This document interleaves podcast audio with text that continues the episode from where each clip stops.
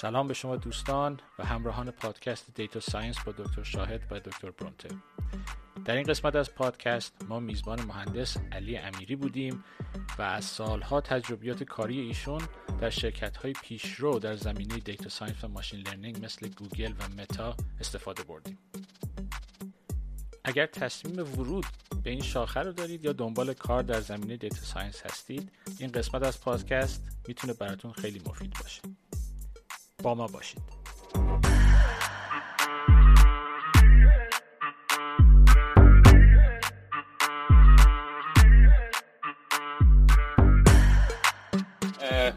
شنبه همه دوستان شنبه صبح بعد از ظهر. اونا که تو پادکست گوش می‌کنن هر روز که گوش می‌کنین همون روزتون بخیر. آقای امیری ببخشید. نه اشکال نداره. ایشون تجربیات خیلی زیادی دارن تو زمینه کار تو data science و به ما افتخار دادن که امروز در خدمتتون باشیم. علی جان شما یه کوچیک خودتون معرفی کن. حالا هر چقدر که خواستی پنج دقیقه ده دقیقه. معرفی کن که از کجا اومدی background چه جوری بوده. حالا دیتیل هم نمی‌خواد که چیز کنی ولی در حد اینکه به درد بچه ها بخوره بدونن که اگر بخوان به راهنماییات گوش کنن کدوم قسمتش واقعا شبیه کار خودشونه و کدوم قسمتش رو باید حالا خودشون بیشتر فکر کنن. ولی اگه بدونن که از کجا اومدی خیلی یا اصلا پاشن بعد زندگیشون استفادهش نمی‌کنن از روزشون.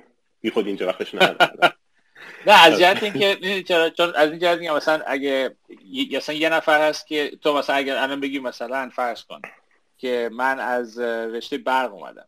بعد اونی که رشته برقه خب خیلی بیشتر بهش می‌خوره تا اینکه مثلا یه نفری که از یه رشته مثلا علوم انسانی اومده. خب اون قسمت رو باید در نظر بگیرن که وقتی می‌خوان گوش کنن به حرف یه نفر. در خدمت. بفهم سلام به همه. اما دستم درد نکنه که من گفتیم بیام. نکته بعدیش اینه که من دکتر نیستم. من حقیقتش دو بار تلاش کردم دکترا بگیرم. هر دو بار نشد. یه بار ایران بود که صلاح ندونستن که صلاحیت داشته باشم. یه بارم اومدیم این طرف که سرمون به کار گرم شده به زندگی گرم شده. اصلا یادم رفت دکتر تموم کنیم. این دکتر امیری سبک دکتر کردانه برای ما هم یه ذره اضافیه. نه ما ما ما چون شما دو دفعه تلاش کردیم دیگه دو دفعه که وقت تلاش کردیم ما دکترا افتخاری میدیم. خب بیام سر داستان من. من خب background م این بود که لیسانسم رو خوندم اصفهان سنتی اصفهان بعد رفتم فوق کامپیوتر گرفتم. بعد فوق کامپیوتر چون کامپیوتر نبودم رفتم با یه استادی کار کردم که کاملا برقی بود کاراش و خودم کار signal processing و ریاضی انجام دادم دوباره. یعنی اصلا درسته که اسم رشتم کامپیوتر بود ولی اصلا سمت کامپیوتر نشدم به اون معنای مهندسی نرم افزار. بعدش اومدم دکترا بخونم که خب به هر حال نشد و بعد از اینکه نشد اومدم کانادا و توی کانادا دوباره یه فوق خوندم و رفتم پیشتی بخونم. وقتی پیشتی شروع کردم بخوندن همشم برق بود. وقتی شروع کردم به پیشتی خوندن وقتی کار دیدم که نه من و این استاد این موضوع به هم نمی‌سازیم و رها کردم رفتم سر کار. البته هنوز رو کاغذ اسمم دانشجو هست ولی خب دانشجویه که فکر کنم ده سالی کتاب و دفتر کاری نداشته. این از این قسمت. بعد درسته که ول کردم رفتم توی فیسبوک به عنوان software engineer شروع کردم به کار کردن. اون زمان هنوز خیلی کلمه data science باب نشده بود. از اون طرف هم فیسبوک تازه اوایلی بود که فهمیده بود که شاید machine learning به دردش بخوره. خیلی مثلا ایده نداشت که machine learning به چه دردشون می‌خوره. ولی دوست داشتن که مثلا مثلا feed شون رو rank کنن یا مثلا یه کار اینطوری بکنن خیلی ابتدایی شروع کردم یه سه امتحانایی انجام دادن. و خب من background م حقیقتش من شتوگاه پلنگم خیلی. بکراند سافر ندارم برنامه نویسی بلد هستم ولی بکراند سافر ندارم. یعنی خیلی از مفاهیم مهندس نرم افزار بلد نیستم یا تجربه کتابیشو ندارم سر کار یاد گرفتم. ما یه اصطلاحی داریم نمی‌دونم شنیدین بقیه شنیدین ما تو اصفهان میگیم بنا سازی یا مثلا مهندس سازی ساختمون. بعد منم کلا همه کارم مدل بنا سازی یعنی سر کار یاد گرفتم درسشو نخوندم. همه همینیم. بعد آره اون موقع تو فیسبوک اینطوری شد که گفتن که کی بلده؟ مثلا neural network بلده؟ گفتن من بلدم. بعد گفتن که حالا می‌خوام یه library بنویسیم که تو سی پلاس پلاس مثلا بکنیم به که مثلا اون موقع فیسبوک Torch استفاده می‌کردم ولی PyTorch هنوز نوشته نشده بود. Lua بود. Torch اگه کسی تاریخش نگاه کنه اول library Torch که اون autograd اینا هست. Torch اینا مثلا اولین کار جالبی که کردم بود که autograd بشن. می‌تونستین شما neural network رو بنویسین اون gradient ش رو حساب کنه قبل از این زمان مثلا ده سال پیش اگه کسی می‌خواست neural network بنویسه مجبور بود دو تا کد بنویسه. یک کد بنویسه که neural network رو forward ش انجام بده.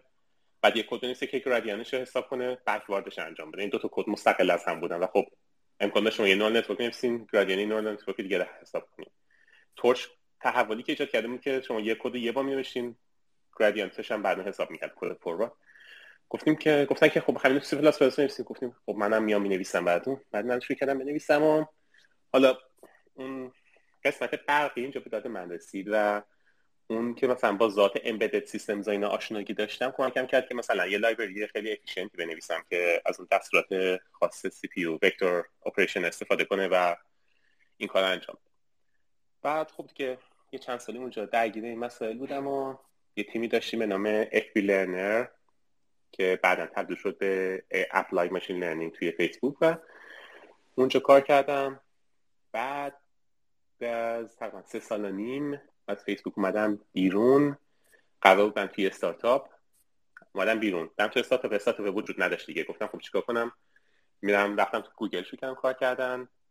تقریبا یه چیز بوده سه سال و نیمم دوباره توی گوگل کار کردم. و حالا تا اتفاقاتی که افتاد اون زمان آمریکا بودم. تصمیم گرفتم از آمریکا ببخشید صدای منو میشنوید؟ آره صدا میشنم فقط من اینور mute کردم که سر صدا از اینور نیاد. آبی. که صدا راحت من از شکم گرفت یا چون علامت میکروفونم تکون نمی‌خورد همین شکم گرفت. بعد آره تا اتفاقاتی تصمیم گرفتم از آمریکا برگردم کانادا و وقتی مادم کانادا خب یکی از مسائلی که هست حالا بچه‌ای که نورت امریکا هستن احتمالا خیلی با این مسئله آشنا هستن که بازار کار آمریکا خیلی بازار کار بزرگتری نسبت بازار کار کانادا. و حالا اگه مثلا سیلیکون ولی یا ایست کوست وست کوست رو جدا کنیم وسط آمریکا حالا خیلی مستاق ولی شما اگه شرق و غرب آمریکا رو جدا کنید نگاه کنید خیلی بازار کار قوی تری نسبت به کانادا. و خب ما تصمیم توی استارتاپ شروع به کار کردن. این استارتاپ هم حالا چیزی که اگه حوصله داشتیم بیشتر در موردش صحبت می‌کنم این استارتاپ فود دلیوری بود. مشابه دوردش کسی که اسمش شنیدن یا اوبر ایتس به نام پست میتس ما توی پست میتس بودیم. بله پست و پست میت که فکر همه بشناسن. پست میت نسبتا بزرگ بود. پست بازیگر سوم یا چهارم آمریکا بود ولی چون فقط داخل آمریکا بود. حداقل کسی که خارج از آمریکا احتمالاً در موردش نشنیدن. ممکن. حد میگم چون حداقل تو کالیفرنیا ما خیلی میشنیدیم تو کالیفرنیا حتی یه بازه هایی مثلا دومم شد. درسته درسته. و تونست مثلا از او به ایکس جلو بزنه. یه بازه توی مناطق مثل ال ای یا مثلا بی اریا از او به ایکس هم جلو زد. ولی اوورال اگه نگاه کنیم تو کل کل نورت تو کل آمریکاست بازیگر سوم و چهارم پیجاش عوض شد به گراف ها و پندمیک اتفاق افتاد. تو دوران پندمیک ما حالا سی اگزک های کمپانی خیلی دست خوشنو گم کردن. فکر کردم اوضاع خیلی بد میشه. سعی رفتن کمپانی فروختن به اوبر. یه حدود یک سالی من توی اوبر کار کردم و تقریبا شش ماه پیش به یه کمپانی join شدم که دوباره تو هم حوزه delivery کار می‌کنه. من کلمه autonomous vehicle بکنم autonomous driving بکنم برم. تو حوزه autonomous driving هست ولی نه به معنایی که مثلا کروز ماشین self-driving درست می‌کنه. ما sidewalk ما ربات درست می‌کنیم که تو sidewalk به صورت اتوماتیک رانندگی می‌کنن و هدفشون هم اینه که غذا یا بسته کوچیک به مشتری برسونن و خب امروز که در خدمت شما هستم. بسیار عالی. حالا که سوال که خیلی زیاده. یه چیزی که بعد اولین سوالی که برای من خیلی جالبه که من, من بدونم اون موقعی که وارد فیسبوک شدی و یه تیمی داشتن که خودت گفتی هنوز خیلی اصلا نمی‌دونستن که می‌خوان ماشین لرنینگ استفاده کنن این ساختار تیمشون اون موقع چجوری بود؟ یعنی از لحاظ اینکه مثلا data data science مثلا data scientist داشتن machine learning engineer داشتن یا تقسیم کار چجوری بود؟ موقعی که موقع که اول که رفته بودی؟ خب ببین حداقل مثلا این داستان برمیگرده حدود ده سال پیش. اون زمان کلمه data science تازه شکل گرفته بود. یعنی من مثلا data science تقریبا یک سال قبل از اینکه برم فیسبوک اولین دفعه شنیدم کلمش خیلی هم نمی‌دونستم یعنی چه. و خیلی وقت خیلی جاها مثلا کلمه business analyst یا analyst رو به جای data science به کار میبردن. یعنی من زیاد می‌دیدم که می‌رفتم گفتم data science یعنی چه؟ طرف گفت یعنی مثلا می‌خوام که کار analyst انجام بدیم. حتی همون موقع که تو فیسبوک بود تا مدت زیادی می‌تونم بگم بیشتر از 50 درصد کسایی که عنوان شغلیشون data science بود کار data analyst انجام می‌دادن. خیلیش اصلا دست به کد نمی نوشتن فقط مثلا query های حالا sequel یا SQL می نوشتن و با این query رو بازی می‌کردن. یا داشبورد درست می‌کردن نمودار درست می‌کردن report آماده می‌کردن برای بقیه. کلمه data science اون موقع معنیش حداقل داخل فیسبوک بیشتر به این شکل بود. من همون موقع با چند جایی که مصاحبه کرده بودم به این شکل شد فیسبوک حالا مثلا موقع خب خیلی کمپانی کوچیکتری بود و machine learning و deep learning هم تازه داشت مردم اسمش شنیده بودند و می‌خواستن بدونن که چیه خیلی در مثلا چیه. کمپانی بود که focus اصلی hire کردن و استخدامی آدماش بر مبنای توانایی برنامه نویسیشون بود. خب به این تبع بدنه اصلی تیم ها آدمایی بودن که برنامه نویسی خوب بلد بودن. حالا من که دلیلی که تونستم تو فیسبوک برم و مثلا یه کمپانی دیگه نرفتم این بود که فیسبوک focus ش روی این بود که طرف مثلا الگوریتم بلده یا نه. مثلا مسابقات ACM یا المپیاد کامپیوتر یا بلده مسئله حل کنه یا نه. روی مهارت مهندسی نرم افزار. تمرکز نداشت وگرنه اگه می‌خواست اون تمرکز داشته باشه خب من نمی‌تونستم ازشون آفر بگیرم. بلد نبودم اون چیزا رو. این بدن تیم اینطوری بود. ولی خب فیسبوک کار جالبی که کپشن چند نفر آدمی که تجربه هم مهندسی نرم افزار هم ماشین لرنینگ رو داشتند استخدام کنه. یکی از موفقیتش این بود اون موقع. و حال مثلا اون تیمایی که ما اون تیم که من توش رفتم و شکل گرفت اون زمان من توش رفتم. این بود. و یکی هم که تو اصلا چند نفر آدمی که به اسمای بزرگ حوزه machine learning بودن استخدام کنن و به تبع اونا بتونن آدمایی که machine learning برشون جذابیت دارند و جذب کنن. مثلا Yann LeCun یکی از اون آدما بود. متوجه شدم. یعنی یعنی حتی از اون اولش چون معمولا اینجوریه که توی حالا بگم چرا این سوال پرسیدم. برای اینکه من توی کمپانی مختلف که کار کردم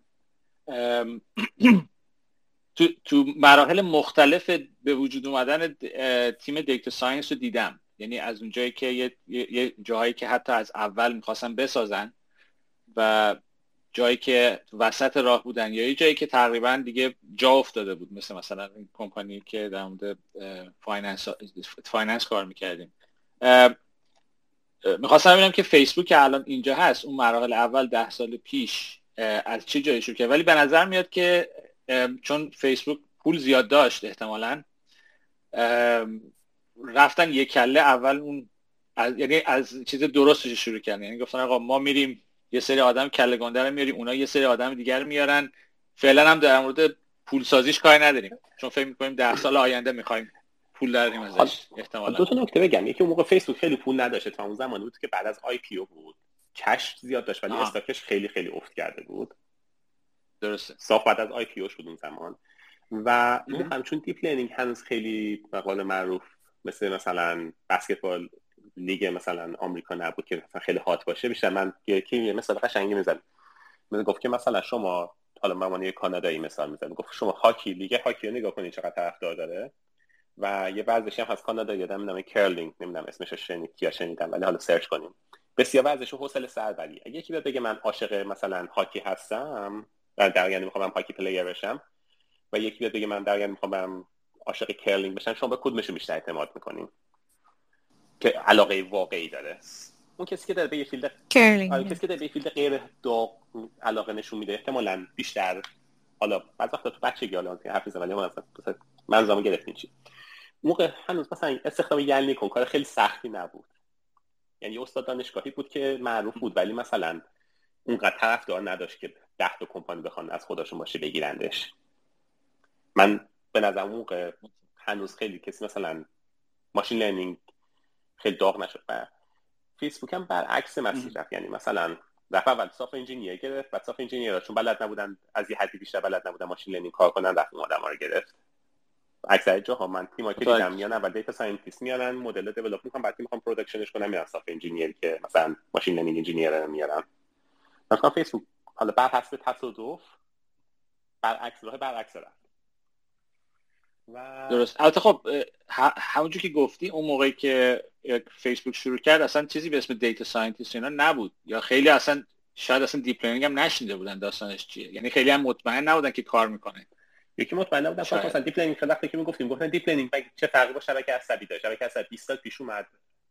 مثلا فایده نداشت. همه می‌دونن که فایده نداره مثلا بیان از gradient boosting tree استفاده کنیم.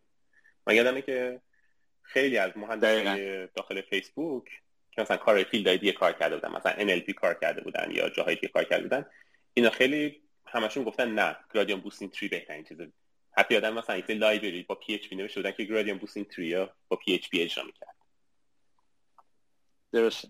البته اینم بگم وقتی که نگاه می‌کنی به حداقل تجربه من اینه که شرکت های کوچیک و متوسط هنوزم که هنوز اگه بخوای مثلا یه چیزی مثل deep learning رو بخوای deploy کنی هنوزم یه مقدار یه سری موانعی هست. حالا به اونم می‌رسیم به اون که حالا explainability هست بعد دیگه هزینهشه که شما بخوای استفاده کنید چون خیلی هزینه بره training ش و اینا.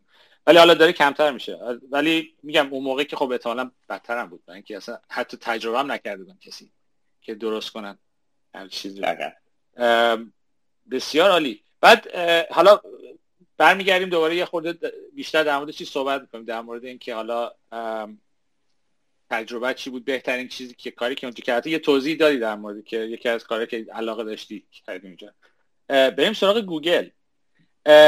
اولین چیزی که از وقتی که از فیسبوک رفتی گوگل اولین تفاوتی که اونجا دیدی چی بود؟ حتی تفاوتی بود یا نبود یا متوجه شدی که این دوتا شرکت دیگه متفاوت از لحاظ برخورده. از از لحاظ تیمی از لحاظ اینکه فلسفهشون فرق, فرق می‌کنه. چیزی متوجه شدی اصلا؟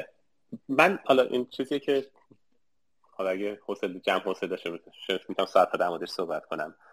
به نظر من مهمترین تفاوت این دو تا کمپانی فرهنگشونه. یعنی فرهنگشون به صورت خیلی خیلی بنیادی با هم متفاوته. توی فیسبوک حالا زمان گذشته و اینا رو آدم به تجربه دیدن. اون زمان شاید در خود من واضح نبود در خیلی از مدیران هم شاید واضح نبود که چه فرقی دارن دو کمپانی. فیسبوک کمپانی که به شدت بر مبنای metric کار می‌کنه و همه چیز بر مبنای metric شما اگه کدی بنویسین که این کد user مثلا user satisfaction به دلیل بره بالا به شدت مورد استقبال قرار می‌گیره promotion می‌گیریم فلان فلان. از اون طرف توی گوگل یک مقدار مفهوم تیم و اینکه تیم خوب operate کنه و اگه شما تو تیم باشین که تیم خوب کار کنه شما سودش برین شکل گرفت یعنی من می‌تونم بگم که فیسبوک همون چیزی که حالا خیلی جا هست مثلا میام مثلا agile می‌خوان مثلا sprint دو هفته داشته باشن. همه چیز بر مبنای sprint های حالا دو نه دو هفته quarter quarter اتفاق میافتاد و فرد توش خیلی مهم بود. یعنی هر کسی بعد نمیشه که تأکیدی که می‌کردم تو performance review همیشه جمله با I شروع بشه نه we. این خودش یه تفاوت بزرگ ایجاد می‌کرد. توی گوگل برعکس شما نه اگه شما مثلا میومدین کسی mentor می‌کردین یا مثلا کسی یا مثلا تو تیم mentor کسی بودین یا مثلا tech lead تیمی بودین و تو تیم دو دو نفر promotion می‌گرفتن شما تشویق می‌شدین. یک جوری بر مبنای درست کردن یک community تیم community که میگم می‌خوام از تیم مقدار فاصلش بدم. و بعد اون کامیونیتی چقدر خوب اپریت کنه فوکس داشت. و خب این خیلی تفاوت بنیادی توی نحوه کار کردن نحوه انتخاب پروژه ها نحوه رفتار آدم ها با هم دیگه. یه تیم از یه تیم چجوری می‌تونه کمک بگیره؟ و و و و ایجاد می‌کرد. بسیار جالب. حالا یه چیزی چون چیزی که من از بیرون نگاه می‌کنم خب تفاوت business فیسبوک با گوگل. اگه بخوای همه چی یعنی خیلی ساده نگاه کنی اینه که فیسبوک می‌خواد مردم رو توی به page ش نگه داره ولی گوگل نمی‌خواد داره. گوگل می‌خواد فقط مردم بیان تو page یه کاری بکنن بعد بفرستشون یه جای دیگه. این از این جهت فکر می‌کنی که از لحاظ حالا میگم شاید سوال خیلی چی میگن کلی باشه ولی این فکر می‌کنی از لحاظ کلی چه تاثیر روی ساختار تیما می‌ذاره؟ یا اینکه چیز که اینکه از یه جهت شما می‌خوای مثلا فرض کن یه الگوریتمایی طراحی کنی که مردم رو رو page نگه داری مثل فیسبوک ولی گوگل کاری که می‌خواد بکنه که می‌خواد بهترین راه رو بهت نشون بده. ولی لزومی نداره که بخواد نگهت داره. می‌دونی چی میگم؟ این دوتا فکر می‌کنی از لحاظ حالا تیمی الگوریتمی این دوتا چه فرقی می‌تونه ایجاد کنه؟ میگم سوال خیلی گنگی سوال خیلی جالبیه واقعا من به این نگاه هستم تا بهش فکر نکرده بودم و خیلی سوال به جالب بودم. سوال جدیدی بر من واقعا. یکم بعد فکر کنم بهش. حالا اینو بعدا هم می‌تونیم با هم صحبت کنیم. چون این چیزی که من به ذهنم رسید اینه که چون بگم به تجربه من وقتی از یه شرکتی میگه یه شرکت دیگه با توجه به اینکه بیزنسشون چجوریه طرز فکر تیم و الگوریتمایی که استفاده می‌کنن و کارهایی که می‌کنن خیلی تفاوت داره با هم. به خاطر اون طبیعت اون business ی که دارن. و اینم یه چیزی که اول به ذهن من رسید وقتی که داشتم فکر می‌کنم در مورد فیسبوک گوگل یکی از چون جفتشون اگه نگاه کنی پول اصلیشون از تبلیغ میاد به هر حال. ولی جوری که از تبلیغ استفاده می‌کنن که فیسبوک می‌خواد تو تو page ش نگه داره و بهت تبلیغ نشون بده. ولی گوگل مثل یه چیزه مثل یه مثلا یه پلیس راهنماست انگار فرض کن یه بیل بیلبورده که راهو بهت نشون میده در این حال یه تبلیغی هم بهت نشون میده. درسته. این, این, این قطعا باید یه, ت... یه فرقی توی الگوریتما داشته باشه. مثلا فرض کنید که حالا جفتشون من مطمئنم جفتشون recommendation engine دارن قطعا در اینکه در اینکه فیسبوک می‌خواد recommend کنه که تو رو رو page نگه داره با بهترین پستایی که می‌خواد بهت نشون بده. ولی در این حال گوگل هم می‌خواد بهترین نتیجه ها رو بهت نشون بده که یه جورایی نمیشه recommendation engine به هر حال. ولی ولی nature ش باید متفاوت باشه. یعنی که البته حالا حرفی می‌زنی کاملا درسته ولی من یه تفاوت کوچیکی بگم. توی ad ما چند تا بازیگر داریم؟ دو تا بازیگر مهمشون یکیشون کسیه که publisher ه یعنی content رو تولید می‌کنه و آدما رو میکشونه. و یکیشون هم کسیه که آدما رو میاره کارچاپ کنده صدا توی ads فیسبوک خب ما خیلی واضح می‌بینیم که publisher خود فیسبوکه یعنی اون کسی که owner جایی هست که آدما وقتش رو میگذرونن فیسبوکه. اما توی گوگل این خیلی واضح نیست ولی اگه شما مثلا به business ad display گوگل نگاه کنین خب شما وقتی توی وبسایت میرین مثلا نیویورک تایمز میرین و تبلیغات اونجا وجود داره خب تبلیغات اونجا درسته که publisher ش گوگل نیست ولی گوگل تو اونجا حضور داره. یعنی تا اگه شما بین اونجا و اونجا حضور داشته باشین ads گوگل رو می‌تونین ببینین. این حد حرف شما رد نمی‌کنه ولی گفتم شاید حواسمون نباشه تو نگاه اول این... گوگل publishing هم نقش داره. این نکته خیلی جالبه. اینو من نمی‌دونستم. یعنی اینکه وقتی فرض کن شما میری گوگل خب search می‌کنی یه چیزی رو بعد میری تو نیویورک تایمز بعد یه سری تبلیغ اونجا می‌بینی. چه صدا چیه این؟ از سمت من میاد قهوه درست می‌کنی فکر کنم؟ ببخشید شرمنده داری قهوه درست می‌کنی؟ من ببخشید من مزد سر صبح هیچ اشکال نداره نه اشکال اینا رو میشه چیز کرد؟ اینا رو می‌تونیم تو پادکست درست کنیم. اشکال نداره. این نکته خیلی جالب که من نمی‌دونم. حالا ممکنه خیلی هم اینجا اینجا نمی‌دونستن اینو. وقتی که میری گوگل یه چیزی رو search می‌کنی بعد میری توی web page دیگه اون تبلیغایی که تو اون page می‌بینی مال گوگل اونم؟ شما نگاه کنین نوشته ads by کی خیلی وقت by گوگل از اون جهت. درسته. okay. او یعنی از اونجا پول می‌گیره. اینم جالبه. ولی بعد گوگل business search ش حالا هنوز بیش از 50 درصد از search ش از پول که از ads بیش از 50 درصد از search میاد. ولی خب محتواهایی مثل یوتیوب مثلا شما نگاه کنید یوتیوب مثلا خب شما content داره گوگل publish می‌کنه. یا مثلا ad display. تو Maps حالا شما ببینید خیلی وقت تبلیغ میاد پخش می‌کنه. رنگش هم فرق می‌کنه. شما search می‌کنیم در مورد مثلا رستوران می‌کنه یه رستوران دیگه بیاد با رنگ دیگه. و متوجه شدم. یعنی گوگل هم حالا حوزه publishing خب، نقشی چون گوگل همیشه دلش می‌خواسته publisher خوبی باشه ولی خب نتونسته خیلی وقت موفق باشه. ولی خب یوتیوب فکر کنم اولین جایی که به شدت موفق شده توش. حتی درسته میگم اینی که گفتی که الان دوباره بزنید چون من وقتی میگم گوگل میگم traditional گوگل رو فکر می‌کنم ولی الان آلفابت یعنی یوتیوب خب احتمالاً business ش خیلی نزدیک به فیسبوکه برای اینکه اونا می‌خوان تو رو نگه دارن تو page شون یا وقتی که اینستاگرام اونم مثل اینستاگرام تقریبا یوتیوب. درسته؟ بله. درسته. دو تا خیلی شبیه همشون ویدیوهای کوتاه خیلی پخش می‌کنن شما رو میخ می‌کنن با ویدیوهاشون. درست. حالا میگم حالا اینا رو برمیگردیم یکی یکی نگاه می‌کنیم که حالا هر کدوم از اینا در مورد data science چجوری ولی می‌خوام الان بیشتر در مورد اون محیط کاری که اونجا بودی. که حالا بعد رفتی Postmates بعد از گوگل. بله. اومدی بیرون رفتی Postmates البته اینم یه نکته هم اشاره کنم که خیلی زود پریدی ازش و این یه نکته که اونایی که می‌خوان برن دنبال data science چون منم تجربه کردم تو هم تجربه کردی حالا بقیه هم باید بدونن اینو که از این اتفاقات زیاد میفته شما از شرکتی میای بیرون می‌خوای بری شرکت دیگه. یا قبل از که اصلا حالا شرط توی مقدار خیلی اکستریم بود که از یه شرکتی اومدی بیرون اومدی یه شرکت دیگه. اصلا اون شرکت نبود دیگه. ولی اینم اینم باید بدونید که از این اتفاقات زیاد میفته که از یه شرکتی میای میری شرکت دیگه. من خودم یه شرکتی رفتم یک سال اونجا بودم مثلا شرکت برشکست شد و تمام شد رفت. که حواستون باشه از این چیزا میفته. ولی بعدش خب به حال خودت تکوندی و رفتی Postmates درسته اونجا اونجا خب شرکت کوچیکتری بود احتمالا وقتی که رفتی. و شرایط فرق کرد. اونجا تیم data science وقتی متوجه شدی اون خب یه سال دیگه. گوگل که بودید بازم data science بود دیگه نه همون machine learning engineer اینجوری بودی یا فقط software بودی اینجا؟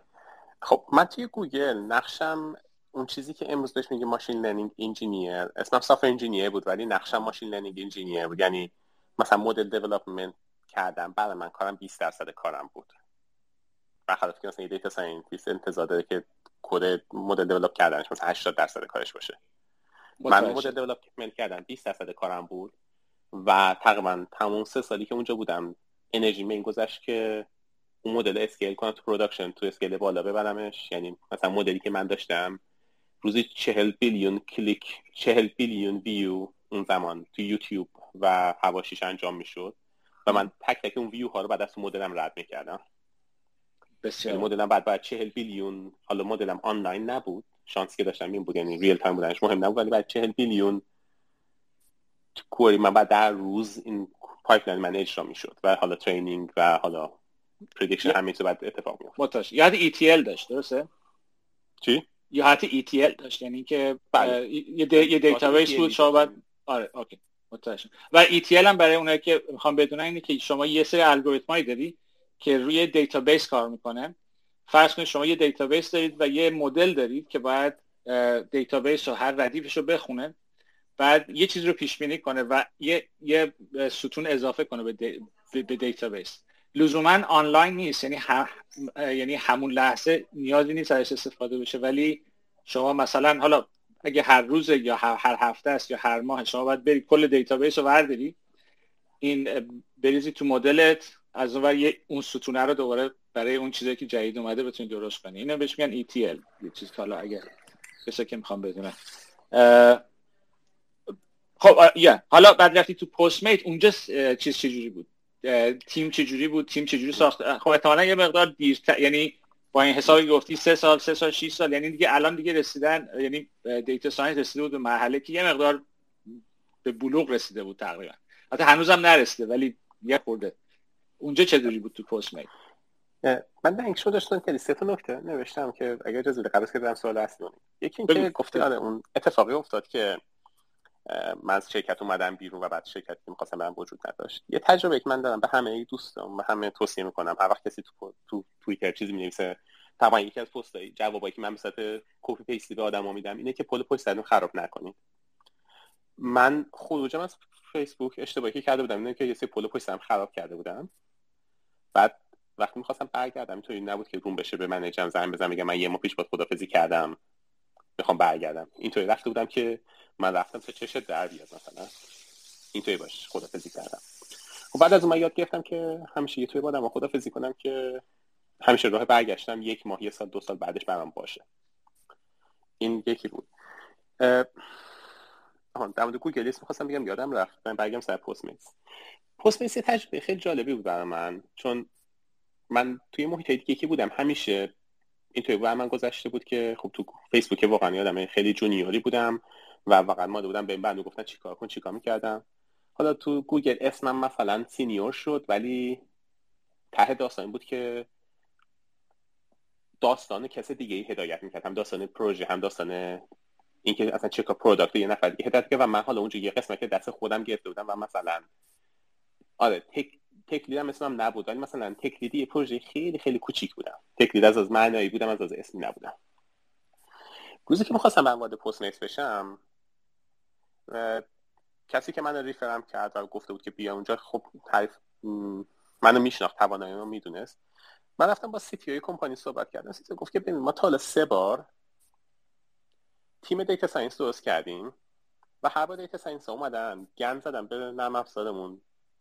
مثلا اومدن یه مدل درست کردن باعث شده که مثلا سرویسمون چهار بار down بشه تو هفته user مون ول کنن برن مش کلی پول از دست بدیم. رستوران شاکی بشن از دستمون و ما مجبور شدیم که تیمو کلا کنسل کنیم اونا رو اخراج کنیم یا اونا خودشون پا شدن رفتن.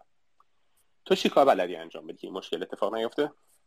خب این دقیقا جایی بود که من احساس کردم توانایی من اونجا خودش نشون میده. یعنی من model developer قهاری نیستم. software architect قهاری هم نیستم. ولی بلدم که این تیمای software چجوری کار می‌کنم بلدم تیمای سا... data science چجوری کار می‌کنم بلدم اینا رو با هم دیگه اون زبان مشترکشون بلدم اجرا کنم یا بلدم ترجمه کنم. حرف بین این دو تا و من role م توی Postmates عملا این شد که واسطه تیم تیم data science ی که وجود نداشت عملا و تیم software ی که وجود داشت و از data science بعدش میومد بشه.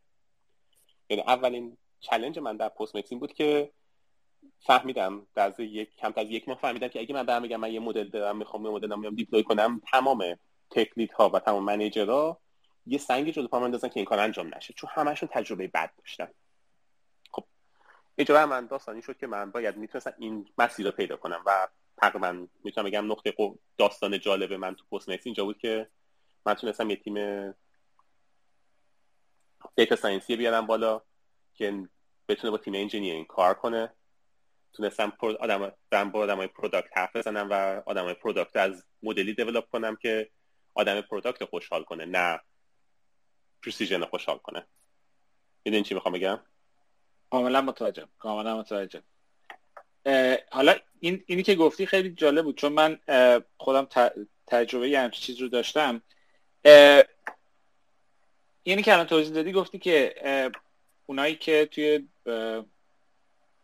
سافر دیولپمنت بودن یعنی اون تیمایی که باید یه پلتفرمی درست کردن که شما این مدلتون رو باید میذاشتین رو اون پلتفرم کار بکنه یه مقدار بدبین بودن کلا به خاطر به خاطر حالا اون اتفاقایی که قبلش افتاده بود. مشکل اینو داشت که مثلا با اونه که چون آخرش شما software engineer که تیم software که دارید یا تیم data science دارید کل اینا مشتریشون تو کمپانی میشه در از sales people marketing people. یعنی اونا, اونا باید از این استفاده کنن آخرش. اونا چه دیدشون نسبت به data science چه جوری بود؟ دید منفی داشتن نسبت به اون؟ اونا اتفاقا چون همیشه این بودن که data science خوبیه خیلیشون خواستن یه مدل داشته باشن که کن کن کنه. مثلا یه چیز مفهومی هست که توی مثلا کنن تو مفاهیم آنلاین وجود نام churn. مثلا ما churn مون خیلی بد بود. اینا درست گفتن که آقا ما churn مون رو درست یعنی مدل درست churn مون درست بشه. آها. بعد بعد چجوری شد؟ یعنی آخرش انتظاراتشون برآورده شد یا بعد به این نتیجه رسیدن که اون چیزی که انتظار داشتن خیلی زیاد بود ناامید شدن؟ چجوری بود داستانش؟ من یه شانسی که بودم اونجا یه آقایی اومد همزمان با من. من یه مدت شیش ماه کارم این بود که داشتم کمک سی تی او می‌کردم که بتونم یه وی پی استخدام کنم که به خودم دنبال رئیس میگشتم برای خودم. تو این شیش ماه که ما تونستیم شانس بودیم که تونستیم یه آقای خیلی خیلی خوبی پیدا کنیم که این آدم من مثلا توی دو سال بعدی که باش کار کردم عملا داشتم یاد می‌گرفتم که چجوری برم با آدمای product حرف بزنم و چجوری با آدمای حالا شما میگین sales من میگم product یه مفهوم تو ذهنمه. که بتونیم با این deal ی ببندیم که هر دو طرف خوشحال باشیم. و حواسمون باشه اون deal ه بعد از جاده مهندسای نرم افزار رد می‌شد. یعنی جاده ابریشمیه که چین می‌خواد با روم تجارت کنه و بعد از بارش از وسط ایران رد شه. یا این, این میگم این یکی از بزرگترین چیز یعنی من حداقل توی توی دو تا از کارهایی که من داشتم انجام می‌دادم تو دو تا شرکت متفاوت این یکی از بزرگترین مشکلات که چه کنم یعنی در یعنی بیشترین وقت ما صرف این می‌شد که آدمایی که حالا قسمت software چون میگم موقعی که من وارد data science شدم که بوده مثلا 6 7 سال پیش بود بازم هنوز یه مقدار مقاومت بود در مورد data science ولی مسیر من یه مقدار متفاوت برای اینکه من اول با یه سری استارتاپ شروع کردم که اصلا ما sales اینا نداشتیم اول. فقط داشتیم چیز develop می‌کردیم. الگوریتم. ولی بعدش که یکی دو, یکی دو سال بعد وارد شرکت شدم که مشتری بود اون موقع یهو متوجه شدم که یکی از سختترین کارهایی که data science باید بکنه اینه که نه تنها باید software engineer ها رو باید راضی کنه که این مدل رو یه جوری جا بدن تو پلتفرمشون باید بزرگترین مشکل اینه که اونایی که technical نیستن ولی باید استفاده کنن از این مثل marketing مثل sales. اونا, اونا رو باید راضی کنی و یکی از سختترین کارا بود که من داشتم انجام می‌دادم. هنوزم فکر نمی کنم خیلی خوب باشم توی این مسئله. یعنی بازم باید کار من کار من کار کنم مسئله. فکر فکر نمی‌کنم بگو. داستان یه جا تبدیل میشه به اینکه اصلا من دلم لک زده و اینکه بشم یه مدل مدل ترین کنم. یعنی مثلا ترین کردن یه مدل بر من شده یه آرزو. یا مثلا نوشتن چهار خط کد بر من شده یه آرزو. کلا کار من شده بود مثلا مدتی داشبورد درست کردن و اینکه مثلا می‌رفتم داشبورد طرفو نگاه می‌کردم اینکه میگم خیلی کار مسخره ولی واقعا وقتی شما بخواید با یک اگزک حرف بزنین پون این طرف 15 ثانیه وقت داره برای اینکه بهش ثابت کنی که حرفی می‌خوام بزنم. بی خود نیست و کنسل نندازه دور. حالا یا در اینکه داره با حرف می‌زنه موبایلش چک نکنه یا در اینکه داره با حرف می‌زنه توجهش رو نگه داره. توی 15 ثانیه مثلا اگه شما مثلا من واقعا بعضی وقت می‌رفتم کاری که می‌کردم بود که می‌رفتم دیدم طرف پرزنتیشن که خودش درست کرده چه فونتی انتخاب کرده. من اصلا فونتم همون انتخاب می‌کردم که داشبورد من به چشم آشنا بیاد نخواد. حالا یه لحظه مغزش فکر کنه که این چه جوری اینو نگاه کنه. دقیقاً. قسمت های مسخره کار داره که واقعا بعضی وقت آدم باید وقتی اون بخش translator رو قبول می‌کنی شما نمی‌تونی میگی من translator م می‌خوام بشم ولی طرفم چینی حرف می‌زنه و می‌خوام باش فرانسه حرف بزنم. من translator م ولی من نمی‌خوام فرانسه حرف بزنم. این یکی از نکات مهمیه که وقتی می‌خوای بری با آدمایی که technical حرف بزنی باید باور کنی که این آدم زبان خودشون دادن و عددهای تو با عددهای اون باید نمی‌خونه و بتونی همه چیز به زبان اون ترجمه کنی. دقیقا. حالا یه قسمت دیگه ای که حالا این که نیست که آدم ناامید میشه ولی یه قسمت هایی هستش که بر من پیش اومده براتون پیش اومد یا نه؟ یه, یه موقعی از این چیزا می اومدن برای اینکه میشنیدن که data science اومده و می‌خواد مشکل حل کنه از sales می اومدن marketing می اومدن می اومدن صحبت می‌کردن می‌گفتن آقا ما یه،, یه،, یه،, یه چیزی به ما بده یه مدلی به ما بده که ما این مشکل رو حل کنه. بعد که باهاشون صحبت می‌کردیم می‌دید که مثلا اون خودت اول با یه اشتیاق می‌رفتی که خب الان این الان فرصتیه که میگم اولش آدم دوست داره همش مدل درست کنه. این الان فرصتی که من برای یه مدل درست کنم که بترکونیم. بعد که باهاش صحبت می‌کنی بعد یه نگاه می‌کنی که مثلا اینا می‌تونن با یه moving average هم کارشون راه بندازی. یعنی لزومی نداره حتی مدل براشون درست کنیم یه مقدار حد یعنی بارها پیش اومد برای من که ما من متوجه شدم که ساده ترین مد... یعنی ساده ترین کاری که میشه انجام داد اینا مثلا 20 درصد جلو میفتن اصلا لزومی نداره کال خیلی گنده براشون بکنیم و این یواش یواش من متوجه شدم که خب اصلا یه قسمت کار عین چیز میمونه یعنی یه پزشکی میمونه که اول که فرض یه جراحی خب که تازه فارغ التحصیل شدی و می‌خوای چاقو وردی شکم همه رو پاره کنی. ولی بعد یواش یواش متوجه میشی که خب 80 درصد موارد تا لزوم نداره شکم یارو رو پاره کنی. می‌تونی بهش دعوا بدی حالش خوب میشه. این هم قضیه اینجوری بود برای من که اولش من با مدل می‌خواستم برم شکم همه رو پاره کنم. ولی بعد یواش یواش به که تو اکثر موارد لزومی نداره اصلا. کار ساده تر میشه کرد برای حل مشکلات اونا. حالا نمی‌دونم چقدر تجربهش برای تو هم هست. این صد درصد درست شما این آقای Martin Fowler رو می‌شناسین؟ نه. software engineer آدم معروفیه. این کتاب refactor این کتاب معروفش از اون آدمایی که Agile Manifesto رو نوشتن. آدم خیلی معروفیه و خیلی تاک کاری قشنگی داره. بعد یه talk ی در مورد distributed systems داره بعد اولین جملهش اینه که rule number 1 یا rule number 0 don't design distributed systems. حالا همین حرفا من به حرف شما می‌زنم که rule اول machine learning rule اول data science که از یک مدل استفاده نکن. حالا بعدش بیاد. rule دو رو بعد میگم. okay. خب حالا پس پس Postmates اینجوری بود که من فکر می‌کنم از لحاظ یه یه هنری هست یا یه skill ی هست که من همیشه میگم که یه data scientist باید حتما داشته باشه اینه که چجوری شما یه business مشکل business رو تبدیل کنید مشکل داده یعنی مشکل data. business problem تو data problem. یعنی که یعنی بری با این نفر صحبت کنی که مشکل business ی داره بعد ببینی که حالا با data چجوری می‌تونی مشکل حل کنی. یکی از بزرگ... یکی از چیزایی که حتی مثلا تو این boot camp ها اینا هم که می‌خوایم برین خیلی بهتون یاد نمیدن اینو برای اینکه خیلی سخته یاد دادنش. مثل چیز میمونه. می‌بینی مثل چی میمونه؟ مثل اینکه توی وکالت که شما می‌خواد وکیل که بشی یه قسمت خب بهت چیز رو یاد میدن. بهت یاد میدن که خب قانون چیه این قانون چیه ولی یه, یه کاری دارن که کیس استادی دارن. اینی که به تو میگن آقا یه سری درسایی دارن به این صورت که یه کیس رو میارن میگن آقا این این طرف این کارو کرده رفته دادگاه اینجوری شده حالا شما ببینید اینو چجوری می‌تونید تبدیل کنید اون است... اون نالجی که داری چجوری می‌تونید استفاده کنی برای اینکه مشکل حل کنید تو دادگاه. یه همچین چیزی ما تو تیم data camp ها احتیاج داریم. یعنی که که این skill رو به مردم یاد بده به اونایی که می‌خوان data scientist بشن که چجوری data business problem رو تبدیل کنه به data problem این به نظر میاد که توی Postmates این جایی بود که تو واقعا درگیر این مسئله شدی. درست؟ چون جای دیگه یه مقدار فاصله داشتی با خود مشتری. دقیقا. بله. خب بعد حالا که این چیز کردی و بعد اومدی بعد از پست میت رفتی اوبر فرق پست میت بله. با اوبر چی بود؟ اول از که من نرفتم اوبر بردم اوبر خودم نبود. خب. اوبر خب ببین من تجربه اوبرم خیلی تجربه اوبر آتنتیکی نیست. برای همین زیاد نمی‌تونم با قطعیت حرف بزنم. خیلی تاکید می‌کنم تجربه صرفا من بود نه تجربه کار کردن در اوبر حالا تجربه دیگه هم تجربه من بودم ولی حداقل من اون یه کارمنده معمولی شرکت بودم. ورود ما به Postmates خب قسمت زیادش وقت به این گذشت که integrate کنیم چیزی که داشتیم ما. یعنی یه سری آدم ها رفتن سراغ اینکه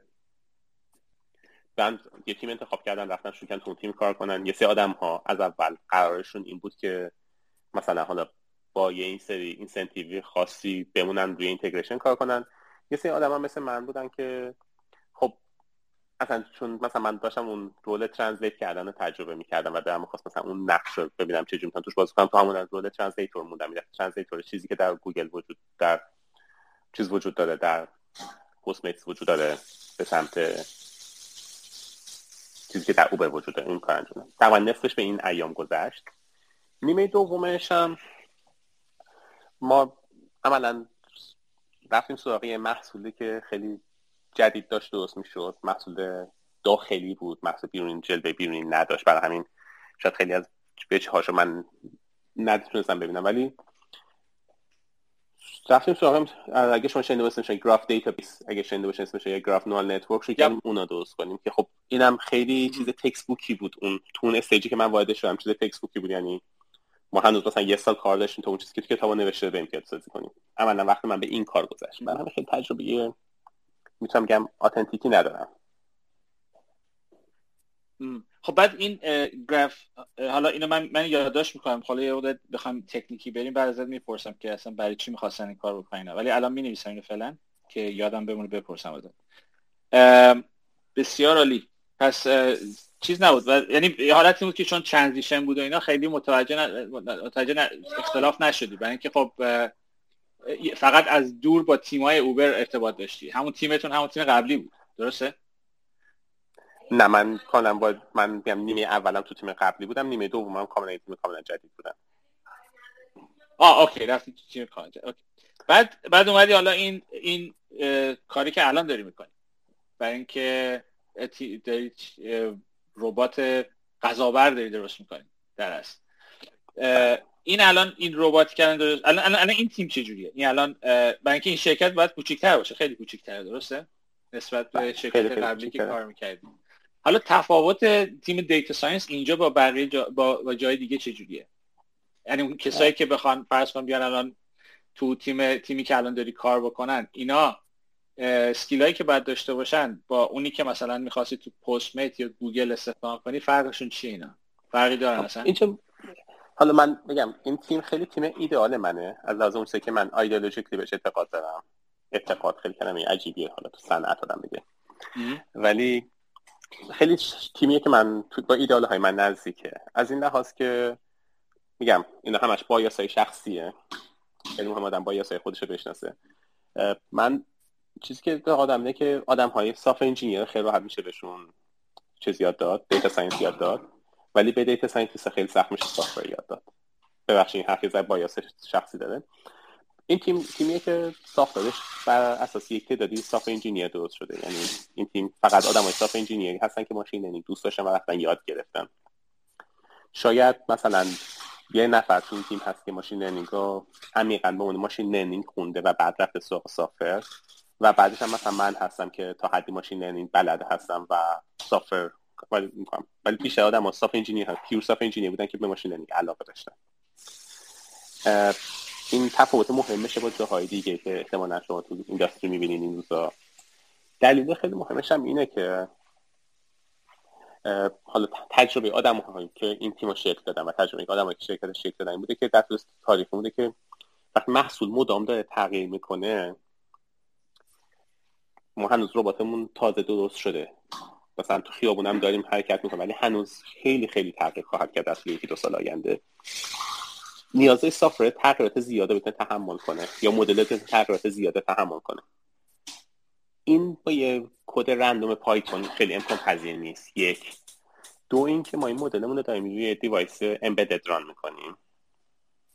و واقعا اون قدر resource نداریم که مثلا کدمون مثلا کسی بگه من کد با Python می‌خوام بنویسم. کد باید کد خیلی efficient C++ باشه. حتی کد سی پلاس پلاس معمولی هم نه. که واقعا profiling خیلی دقیق بعدش بشه. از لحاظ byte byte memory که مصرف می‌کنه مدل یا clock clock CPU GPU که مصرف می‌کنه. چهار تا تیم هستیم دعوا می‌کنه سر سهم GPU سهم CPU بر همین واقعا باید خیلی نگاه software ی در عمیق شخص داشته باشه. این تفاوت خیلی واضح این قضیه است. متوجه متوجه یعنی الان شما اونقدر نمی‌خواید انرژی بذارید روی مدل های جدید یا مدل هایی که خیلی حالا breakthrough داشته شما می‌خواید ببینید اصلا همین مدل هایی که الان هست که شما می‌تونید جا بدید توی این امبدد یعنی یه هاردور محدودی دارید شما می‌خواید این حتی یه مدل خیلی خوب هم اگه باشه شما باید بتونید اون تو جا بدید درسته؟ دقیقا.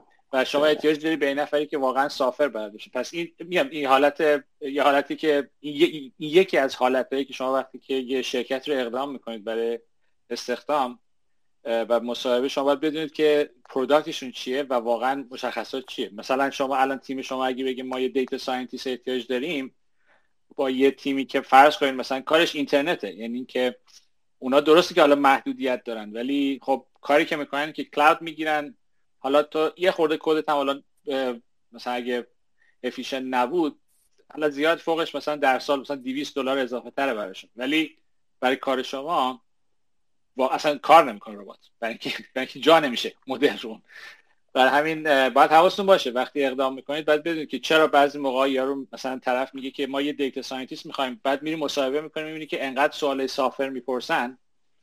که بعد یه اونایی که به خصوص اول دارن می‌خوان دنبال کار بگردن یه خورده قاطی می‌کنن. اینه چرا انقدر آره چرا سوال چیز در مورد می‌پرسن. در که بعد که کار چیزش چی اون کاری که ازت می‌خوان واقعا چی؟ بسیار عالی. مقابلش هم مثلا حالا اینکه گفتی مثلا Uber از این لحاظ نقطه مقابل بود چون Uber اینقدر سرمایه گذاری کرده بود در infrastructure machine learning ش که خیلی وقتا شما واقعا شکل لگو ساز چی بود اسمش این؟ از این هستن که این در افزار هستن که میرین کلیک می‌کنی یه چیزی میندازین مثل Delphi که مثلا UI use می‌کنی دکمه میارین بعد با نخ وصل می‌کنین به یه چیز دیگه بعد اونو وصل می‌کنین به اون کار می‌کنه. واقعا codeless codeless coding codeless coding دقیقاً با کردن. codeless واقعا می‌تونین شما یه مدل درست کنین فقط با یه UI برین اونجا شروع کنین چند تا چیز بزنین. جایی که خیلی پیشرفته یعنی پیشرفته ترن تیمشون کارو ساده تر می‌کنن برای برای کسایی که حتی خیلی هم وارد نیستن تو ماشین مثلا الان شما من چون از زمانی بودم توی این از این machine learning data science که شما AWS که مثلا می‌خواستی بری عملا هیچی نداشت که برای برای data science. کاری که باید می‌کردی مدل تو باید انجام می‌دادی. اگه جا می‌شد باید میذاشتی توی Lambda مثلا. یعنی کاملا احتیاج داشتی که یا یا خودت software بلد باشی یا اینکه یه نفر از یه نفر کمک بگیری. ولی بعد یواش یواش SageMaker اومد مثلا. که یه خود کار راحتتر کرد. ولی بازم باید software بلد بودی یعنی اینکه اگه می‌خواستی مدل تو فرض کن train بدی یا می‌خواستی که deploy ش کنی بازم احتیاج software داشتی. ولی بعد رسید به جایی که همین مثلا Google Cloud الان یا همین خود AWS آخرین چیزایی که من ازش دیدم حتی یه چیزایی گذاشته یه یه سرویس هایی داره الان برای کسایی که کاملا اصلا اصلا هیچ اطلاعی ندارن از machine learning. یعنی اینکه شما فرض کن تو sales کار می‌کنی یا marketing کار می‌کنی ولی یه مدل احتیاج داری که فرض کن funnel تو بتونی کنترل کنی مثلا با اون یا بتونی یه یه امتیازی بدی به اینایی که وارد مثلا funnel ت میشن توی funnel فروش یا تو marketing. الان تو AWS شما می‌تونی یه مدل برای درست کنی. خیلی راحت. یعنی اگه data set رو داشته باشی data set رو آپلود می‌کنی با چند تا کلیک train ش میدی بعدش هم می‌تونی deploy ش کنی استفاده کنی ازش. اگه تو مثلا AWS بدی توی گوگل هم همینطور.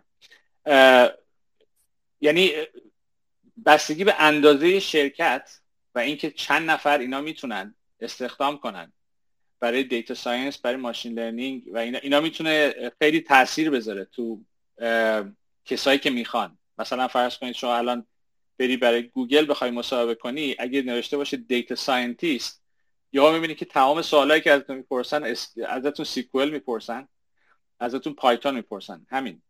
چیز دیگه نمی‌پرسن ازتون. در, در مورد machine learning می‌پرسن اون چیزایی هست ولی در مورد implementation ش نمی‌پرسن. در مورد اینکه در مورد خود خصوصیات machine learning می‌پرسن. یعنی اون تئوریش در است. بعد اگه ماش... اگه بریم machine learning مثلا بخوای بری توی توی توی گوگل تمام سوالا اکثرا اولش همش software ه. تا تا, جایی که برسی به سایت و اینا بعد تو سایت بخواد ازتون بپرسن اونها machine learning هم ازتون می‌پرسن. ولی تو شرکت کوچیکتر یهو می‌بینی که همه رو ازتون می‌پرسن. برای اینکه اینا یعنی اون شرکت اونقدر اصلا بودجه نداره که بتونه یه نفر استخدام کنه که data science کار کنه بعد یکی هم استخدام کنه که حالا مدل واسش deploy کنه. ممکنه یکی رو بخوان که همه این کار رو بتونه بکنه. این حواستون باشه بازم. موقعی که دارید دنبال کار میگردید که این چیزها اتفاق میفته در مورد machine learning data science که بر همین یه موقعی اونایی که وارد میشن اول یه مقدار گیج میشن. که چرا من هر جا میرم سوالای متفاوت از من می‌پرسن. دلیلش اینه که احتیاجی که دارن فرق می‌کنه و بودجه که دارن فرق می‌کنه. بسیار عالی. شما برگشتی دوباره. من بله یه لحظه لحظه برگشت. خب. حالا ما قبل از که ادامه بدیم من فکر کنم یه سری سوال اینجا هست که بکنم یه خود پنل رو باز کنیم برای اینکه بقیه سوال بپرسن. علی آقای علی شما اومدی بالا به عنوان اسپیکر الان داری گوش میدی یا؟ سلام سلام بله. من فکر کنم شما یه سری هم سوال داری هم میخوایی چیزی اضافه کنید در خدمتیم. من واقعا همین دو تا سوالی که تو چت پرسیدم و می‌خواستم بپرسم یکی در مورد اینکه مثلا تفاوت فاکتور که این شرکت ها دارن به نظرتون کدومش برای کسی که اول راه بهتره که مثلا اونجاها کار کنه؟ و سوال دوم اینه که مثلا کسی که مثلا Python خیلی زده ولی مثلا سی پلاس پلاس کمتر مثلا چه منابعی خوبه که مثلا مسائل مربوط به deployment روی این اج خیلی محدود رو یاد بگیره؟ سوال اولی من خیلی دقیق متوجه نشدم. گفتی برای چی؟ سوال اول که در مورد تفاوت کار در گوگل و فیسبوک توضیح دارین که مثلا تو گوگل این که مثلا تیم خوب کار کنه خیلی واسهتون مهمه ولی مثلا تو فیسبوک هم می‌کنن که این متریک یک من یه کاری کنم که این متریک خوب شه. اگه فرین اتفاق بیفته مثلا مثلا توی تکنتون خوبه. به نظرتون کدوم یکی از این دو مدل ریوارد سیستم بهتره برای کسی که اول راه که اونجا کار کنه؟ اول از همه خب خیلی به شخصیتت برمیگرده. اما به صورت کلی اینکه شما اول کاری کسی بیاد و منتورت بشه یه کسی دستت بگیره خیلی خیلی چیز مهمیه. برای همین من به کسی که می‌خواد وارد یه کمپانی بشه تو هر لولی اگه اون حوزه حوزه تخصصی اصلیش نیست به نظرم اینکه دنبال یه منتور برای خودش بگرده خیلی مهمه. من وقتی وارد این کمپانی شدم من کار روباتیک و امبدد سیستم نکرده بودم. برای همین یکی از دیلای اصلی من با اون کسی که من استخدامم کرد این بود که ببین فلان کس که این پروژه دستشه این شیش ماه اول باید منو را بندازه. حالا بهم خندیدن گفتن حالا کمپانی ما شیش ماه اسکلش خیلی زیاده ولی حالا دو ماه اول قول بد می‌دید همین که منتور خوب داشته باشی ازم خیلی مهمه تو کار اول. همین گوگل مثلا خودم مگه روز اول می‌خواستم استخدام برم گوگل بر من جای جالب تری بود نسبت به فیسبوک.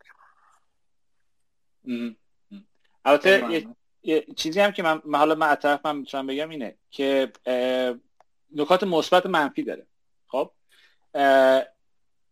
سیستمی مثل گوگل که همش که تاکید روی تیمه و اینکه mentorship و اینا هست این این خیلی خوبه. همونجور که علی گفت این که بازم بستگی به شخصیتت داره. مثلا خوبیش چیه؟ خوبیش اینه که شما اولش خیلی استرس بهت وارد نمیشه در اینکه شما فرض کن وارد یه سیستمی میشی مثل فیسبوک و همون اول ازت می‌خوان که به عنوان یه نفر یه کانتریبیوشن داشته باشی که مثلا فلان چیز رو بهتر کنی یه, یه, جورایی میشه اون به قول اینوریا میگن که baptism by yeah? یعنی اینکه تو اولش وارد یه سیستمی میشی که استرس زیاد بهت وارد میشه که بتونی هر چی که داری رو بریزی بیرون بتونی یه کاری رو انجام بدی یه طرف که این ممکنه خوب باشه بستگی به شخصیت ممکنه باعث برن اوت بشه ولی از طرف دیگه هم اینه که اون چیزی که مثل گوگل هست اول خیلی آرومتر تو رو میندازن تو استخ یعنی که اول یه کمکت می‌کنن یک چیز کوچیکتر بهت میدن.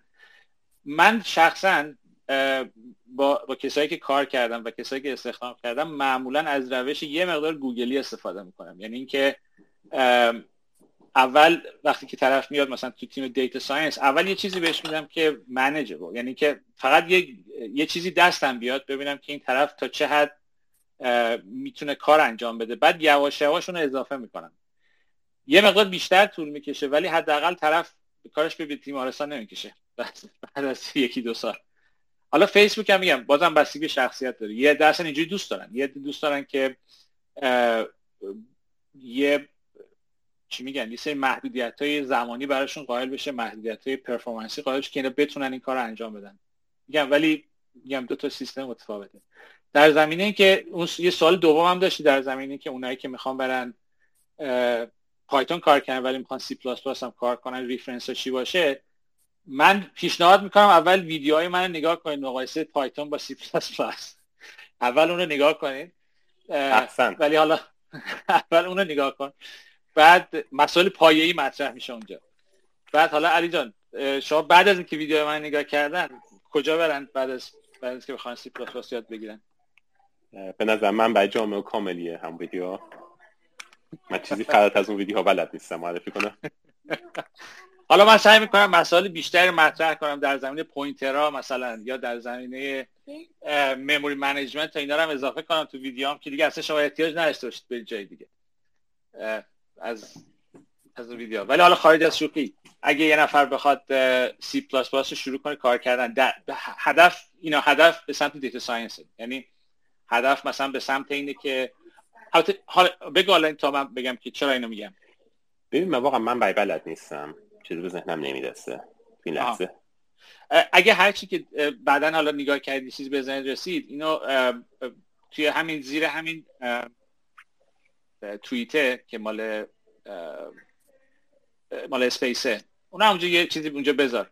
اگه چیزی پیدا کردی که فکر کنی به درد بخوره. حتما. حالا چرا من اینو گفتم؟ چرا مهمه؟ برای اینه که حالا روکا می‌تونه یه مقدار اینجا توضیح بده نمودش برای اینکه ما الان یکی از شاخه هایی که برای data science و machine learning هست اینه که ما یه سری مدل های بزرگ داریم که کارهای خیلی خوب می‌کنن. مثلا فرض کنید شما الان این DALL-E رو دارید که برات عکس می‌کشه یا مثلا BERT داری که برای برای برای NLP و اینا یا GPT داری برای این کارا. ولی اینا مدل خیلی بزرگیه. ولی یه سری یه سری اپلیکیشن هایی هست که شما نمی‌تونی از لحاظ hardware ی شما نمی‌تونی اون مدل خیلی بزرگ رو بذاری توی اون hardware کوچیک.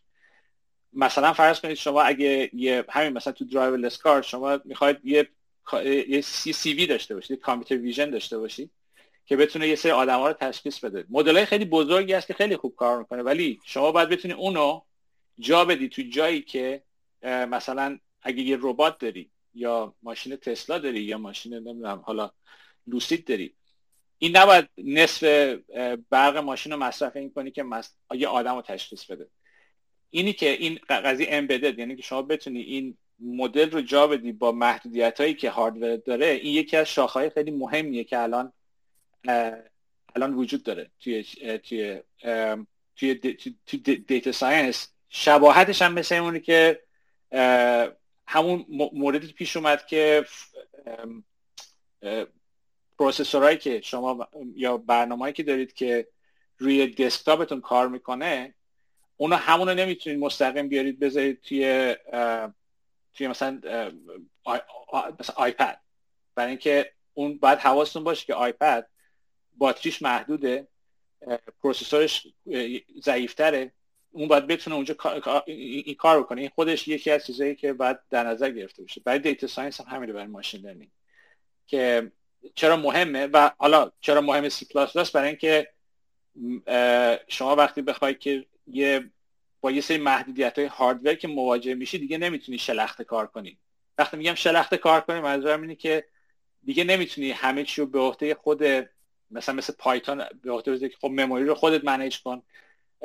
زمان پاسخت هم خودت منیج کن. یه موقعی که حالا اون چیزی که یه ویدیو می‌خوام بعدا درست کنم در, در مورد اینکه حالا چرا پایتون پایتون سی پلاس پلاس فرقشون تو این زمینه چیه که یه زمانایی تو پایتون درست garbage collector داری. یعنی اینکه خود پایتون memory رو manage می‌کنه. ولی بعضی موقع باعث میشه که بعضی cycle اصلا جواب نده به یعنی اینکه تو جایی که زمان پاسخ برنامه مهمه شما نمی‌تونی پایتون استفاده کنی خیلی موقع. ممکنه که بهترین مثالش همینه که فرض کنید شما اگه سیستم ترمز تسلا رو فرض کنید با پایتون بنویسید. اتفاقی که میفته این که ممکنه یه موقعی شما ترمز بزنید بعد یهو به این نتیجه که الان تو این cycle CPU پایتون داره garbage collection می‌کنه مثلا دو ثانیه بعد ترمز می‌گیره ماشین. شما نمی‌تونید این کارو بکنید با, با پایتون. حالا سی پلاس پلاس برای همین سی پلاس پلاس خیلی موقع مهمه. وقتی که تو embedded که وقتی وارد میشید و machine learning هم یه. یه شاخش داره اون سمتی میره. برای همین خیلی مهمه که شما اگه می‌خواید اون سمتی بری سی پلاس پلاس مهم میشه براتون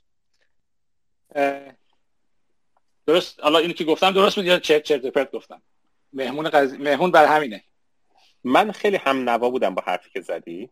آه. خیلی جوابی که من می‌خواستم بدم اون خیلی بهتر از چیزی که من پسم بدم گفتی. من یک جمله کنارش اضافه کنم. اینکه خیلی وقت حالا یاد گرفتن یه زبان مثل سی پلاس پلاس خیلی مهمه. کنارش گرفتن چرخه اون business و چه چیزایی تو اون business مهم هستن مثلا همین ترمز تسلا که دو ثانیه مهم هست. اینم یه قدرت خیلی عجیب به آدم میده که آدم بدون اصلا این business چی و مهم هست و بعد شروع کنه به کار data science انجام دادن. دقیقا دقیقا. یعنی وقتی که این برای هم برای اونایی که تازه می‌خوان شروع کنن برای اینکه کار می‌خوان پیدا کنن مهمه که بدونن که چه چیزایی رو که چرا اصلا این اون چیزایی که لیست شده چرا مهمه برای اون برای اون شرکت؟ و برای اون هم که حالا یه مدتی هم کار کردن مهمه برای اینکه شما از یه شاخه ای یکی از چیزهای جالب برای data science machine learning اینه که شما می‌تونی بری و توی های مختلف توی field های مختلف vertical های مختلف کار بکنی. همونجور که من خودم کار کردم من از natural language processing من کار کردم توی insurance کار کردم توی finance کار کردم. و همه اینا متفاوته چیزایی که می‌خوان. حالا نه لزوما تکنیکی حالا میگم من جایی کار نکردم که بیان آقا حالا سی پلاس پلاس باید یاد بگیریم. ولی ولی از لحاظ اینکه طرز دید و اون نیازهایی که business داره این خیلی مهمه که, که بدونی وقتی می‌خوای وارد شرکت بشی. نفر بعدی که اومد فکر کنم بذار اسمش کامل چیه. سپیکینگ و این اینا که توییتر می‌خواین انتخاب اسم کنین آخه سپیکینگ آف سلام. آقای سپیکینگ آف من دقیقا به خاطر اینکه بفندیم اسمم اینه. خیلی هم خوشحالم که به هدفم رسیدم. سلامت باشید. عرض کنم تو که من سوالی داشتم زیاد ربطی به دیتا ساینس و اینا نداره ولی تو حوزه. engineering software engineering هست. من یه تجربه چند سال دو سه ساله تو حوزه software engineering بکن توی ایران دارم و می‌خوام چند تا فرصت شغلی هم خارج از ایران پیدا کردم و می‌خوام بینتون انتخاب بکنم. به نظرتون پیشنهاد می‌دید که من برم یه شرکتی که استارتاپ به شکل استارتاپ هست کوچیکه و احتمالا مثلا یکی دو تا senior هستم می‌تونم ازشون یاد بگیرم یا برم یه شرکتی که بزرگتر هستش و خودم تو معرض یه شرکت بزرگ قرار بدم پیشنهادتون می‌خواستم بدونم چیه و خیلی هم ممنون که وقت می‌ذارید و ما خیلی چیز ازتون یاد می‌گیریم. ببخشید من قبل از اینکه کسی جواب سوالتون رو بده شما از ایران می‌خواین اقدام بکنید یا جای خاصی هستین؟ یعنی نه از ایران هستم و لوکیشن انتخابی هم این مقصدم زیاد برام مهم نیست دنبال تجربه کردنم. و عرض کردم الان من یه فرصت مثلا تو اسپانیا دارم یه فرصت توی امارات. تو امارات به شکل استارتاپه و مثلا تو اسپانیا به شرکت بزرگتر هست. آها. خب این کیس کیس شما مقدار فرق می‌کنه. من اینو اول به صورت جنرال میگم. توی اگر آمریکا هستید یعنی دنبال کار بین انتخاب بین استارتاپ و شرکت بزرگ به نظر من وقتتون رو با استارتاپ تلف نکنید. برای اینکه اگه وضعیت ویزای شما مشخص نیست دنبال استارتاپ نباشین. چون استارتاپ معمولا روی این قضیه معمولا سرمایه گذاری نمی کنن. برای وضعیت ویزای شما تمدیدش شما احتیاج به ساپورت کمپانی دارین و معمولا کمپانی های بزرگ این کار رو می‌تونن بکنن. برای وقتی که دارین میرین از ایران می‌خواین خارج بشین بازم من توصیه اینه که شرکتی رو انتخاب بکنین که شرکت بزرگتر باشه. چون احتیاج دارید به به اینکه یه مدتی توی یه وضعیت استیبل تر کار بکنید. استارتاپ بالا پایین زیاد داره. کالچرش خیلی متفاوت از یه استارتاپ به استارتاپ دیگه. من تجربه من یعنی من چیزی که من دیدم چون خودم من من خودم توی استارتاپ ها کار می‌کنم ولی مشکل ویزا نداشتم. موقعی هم که وارد استارتاپ شدم اونقدر سینیور بودم که بتونم مثلا گیلیم هم عذاب بکشم بیرون و مشکلی نداشته باشم. توصیه من اینه. این نظر شخصی منه. ممکنه خیلی هم چیز نباشه ولی فکر می‌کنم رفتن به یه شرکت بزرگ خیلی بیشتر به شما کمک می‌کنه که را بیفتین. بعد از اینکه اکسپریانس گرفتین می‌تونین راحت موف کنید به استارتاپ و مشکل به خصوص ویزا هم اگه نداشته باشین که دیگه اصلا آسون تر هم میشه. بله، خیلی ممنون. علی جان چیزی داری اضافه کنید علی امیری. نه به نظر من خیلی دقیق و خوب گفتن. بسیار علی من منم منم, منم تایید می‌کنم. چون ببینید هر هر تغییری تو زندگی که شما وقتی تغییر می‌خوای بدید یه مقدار بهتون استرس وارد میشه. مثلا فرض کنید شما می‌خوای ازدواج کنی یه یه استرس بهت وارد میشه. می‌خوای مهاجرت کنی می‌خوای استرس وارد بشه. بعد خود بعد سعی کنی بعد کار می‌خوای پیدا کنی بعد می‌خوای تو اون کشور بمونی. تجربه من اینه که تا جایی که ممکنه این استرس ها رو با هم قاطی نکنید یعنی اینکه مثلا فرض کنید شما می‌خوای بری کار بگیری. علی جان این یه صدا میاد خیلی. داره مشق می‌نویسه آقای امیری. آره. این اصلا ربطی هم به چیز نداره به تکنیک نداره. از, از یه پیرمرد بشنوید اینا سعی کنید تا جایی که ممکنه تا جایی که کنترلش دستتونه استرس های زندگی رو با هم قاطی نکنید. برای اینکه بعدا بعدا بعدا پس می‌دید. یعنی وقتی سنتون بالا پس می‌دید. مثلا شما وقتی می‌خواید مهاجرت کنید دو تا مشکل دارید یکی که کاره یکی این که ویزا و ایناست. درست ویزا و اقامت و اجازه کار و اینا. حالا شما اگر یه برید یه شرکت کوچیک که وضع اقامتت زیاد مشخص نباشه کارت با این اقامتت انقدر به هم گره می‌خوره که دو تا مشکل با هم exponential با هم اضافه میشه. تا جایی که دستتون می‌رسه سعی کنید که این دوتا رو قاطی نکنید با هم. برای اینکه اذیت میشید. همون که ربکا گفت به نظر من. علی جان شما یه دستت بالاست. یه سوال داشتی. یا می‌خوای چیزی اضافه کنی؟ من می‌خوام سوال دیگه بپرسم ولی تو هم از طرف چند نفر فکر کنم من بعد آره ما برمیگردیم بعد ازت می‌پرسیم دوباره که اگه سوال داشتیم آقای سپیکینگ بله آقای شاید دستتون درد نکنه. من خیلی تشکر دارم که وقت گذاشتید متشکرم. بسیار آقای رضا بفرما. سلام همگی. ممنون از اسپیس خوب مثل همیشه. خیلی چیز یاد گرفتم من. معذرت می‌خوام. اول به خاطر سوالم که خیلی سوال پیش پا افتاده. ای شاید باشه. ولی خب به عنوان یک نفری که سافر می‌دونم یعنی طراحی می‌کنم. ولی با میشین لرنینگ و ای آی و اینها آشنایی زیادی ندارم. سوالم دقیقا اینه. وقتی شما مثلا میاد یک مدلی رو ترین می‌کنید که عددها رو تشخیص میده مثلا تصویر بهش می‌دید عدد رو تشخیص میده پلاک یه ماشینی رو می‌تونه بخونه. نهایتا اون مدل بعد از اینکه train شد اون خروجی چیه؟ اون خروجی مثلا یک database یه یک فایل تکسیه که داخلش data ی اون مدل train شده هست بعد اون نرم افزار میاد از اون استفاده می‌کنه. این سوال اولمه. سوال دومم که بعد بعد از این هست اینه که آیا در حقیقت این data که اون نرم افزار ازش استفاده می‌کنه برای تشخیص دادن. این معمولا تو سیستم های مختلف یه حالتی هست که مثلا میره compile میشه یا به یه database مرکزی هست که دائما وقتی دیتا جدید میاد ترین میشه همه اونایی که کانکتن سرویس ها از اون اطلاعات جدید استفاده می‌کنن ممنونم.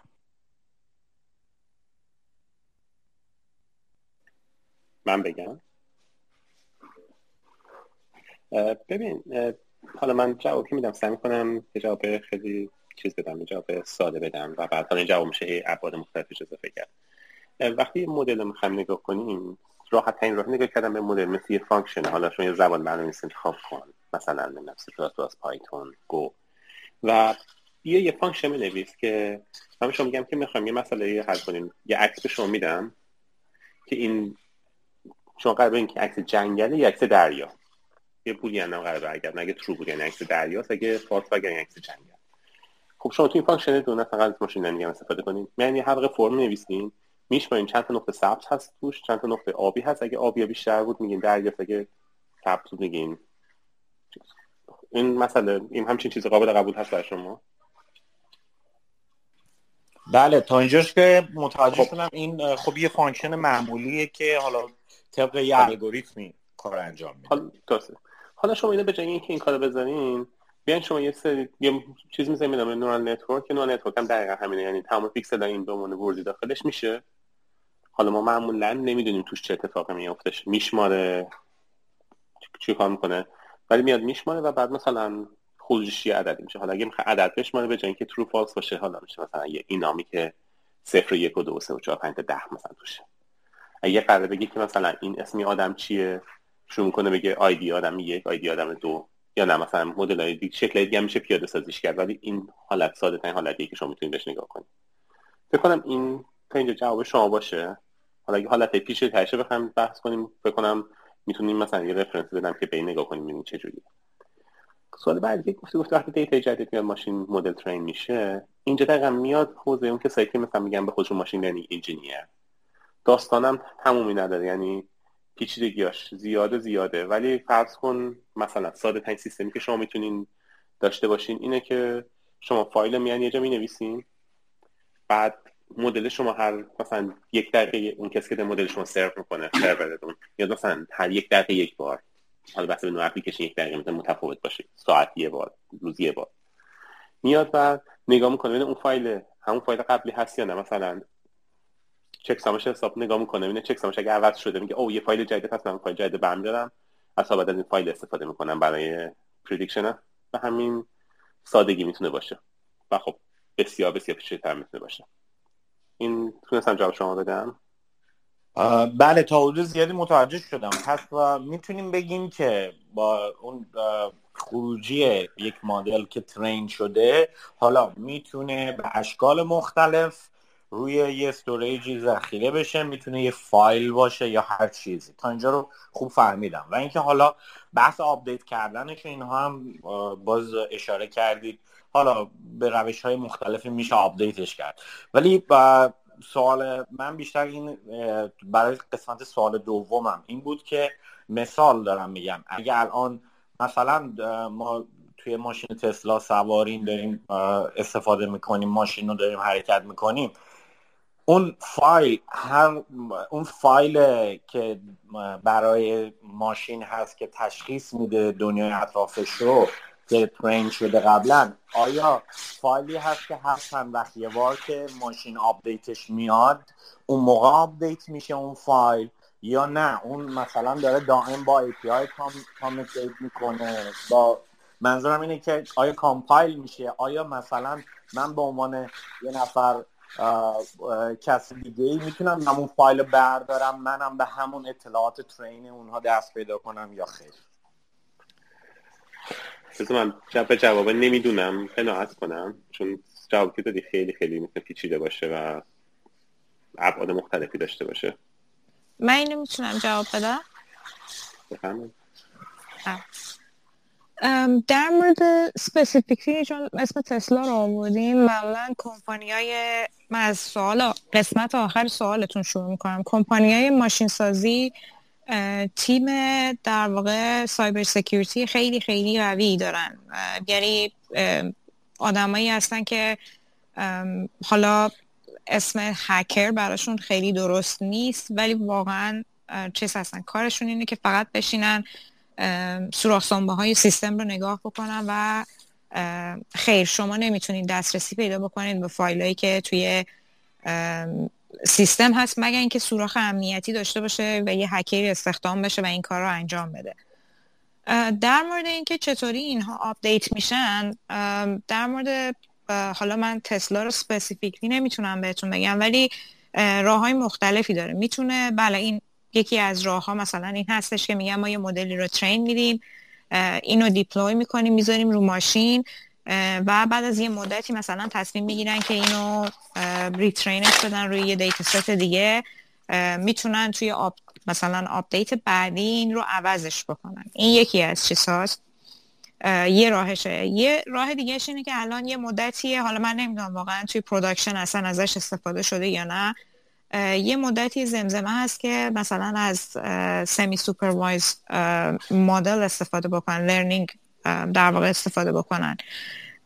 و این مدل ها می‌تونن یعنی می‌تونن مثلا data ی جدید رو بگیرن و همزمان که داره مثلا چیز می‌کنه detect می‌کنه data ی جدید رو هم کم کم می‌تونه به عنوان یه جور feedback حالا این کلمه درست نیست ولی یه نوع feedback استفاده بکنه و در واقع کلاس جدید رو یا مثلا object جدیدی رو که باید بشناسه یاد می‌گیره و به قول معروف احتیاجی به آپلود کردنش به update کردنش هر دفعه نداره. یعنی اینجوری که مثلا با package بعدی software بیاد ممکنه احتیاجی بهش نباشه. همه این چیزایی که گفتین اتفاق ممکنه بیفته توی یه مثلا ماشین خودران ولی حالا تسلا کدومش رو انتخاب کرده؟ متاسفانه این تیکش رو من نمی‌دونم. همین دو سوال بود درسته؟ بله بله دقیقا ممنونم. خواهش می‌کنم. بسیار عالی. آقای یکی دیگه احسان بود فکرم رفت احسان. حالا چون احسان رفته آقای صابر بفرمایید. سلام.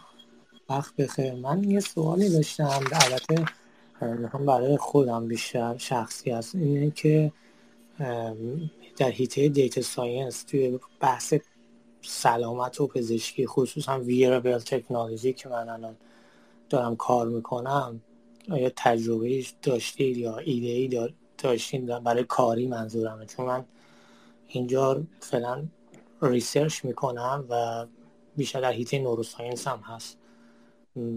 در مورد آینده کاری کسی که می‌خواد وارد این حیطه در حوزه پزشکی بشه چه آینده ای هست چون واقعا من خودم گیجم.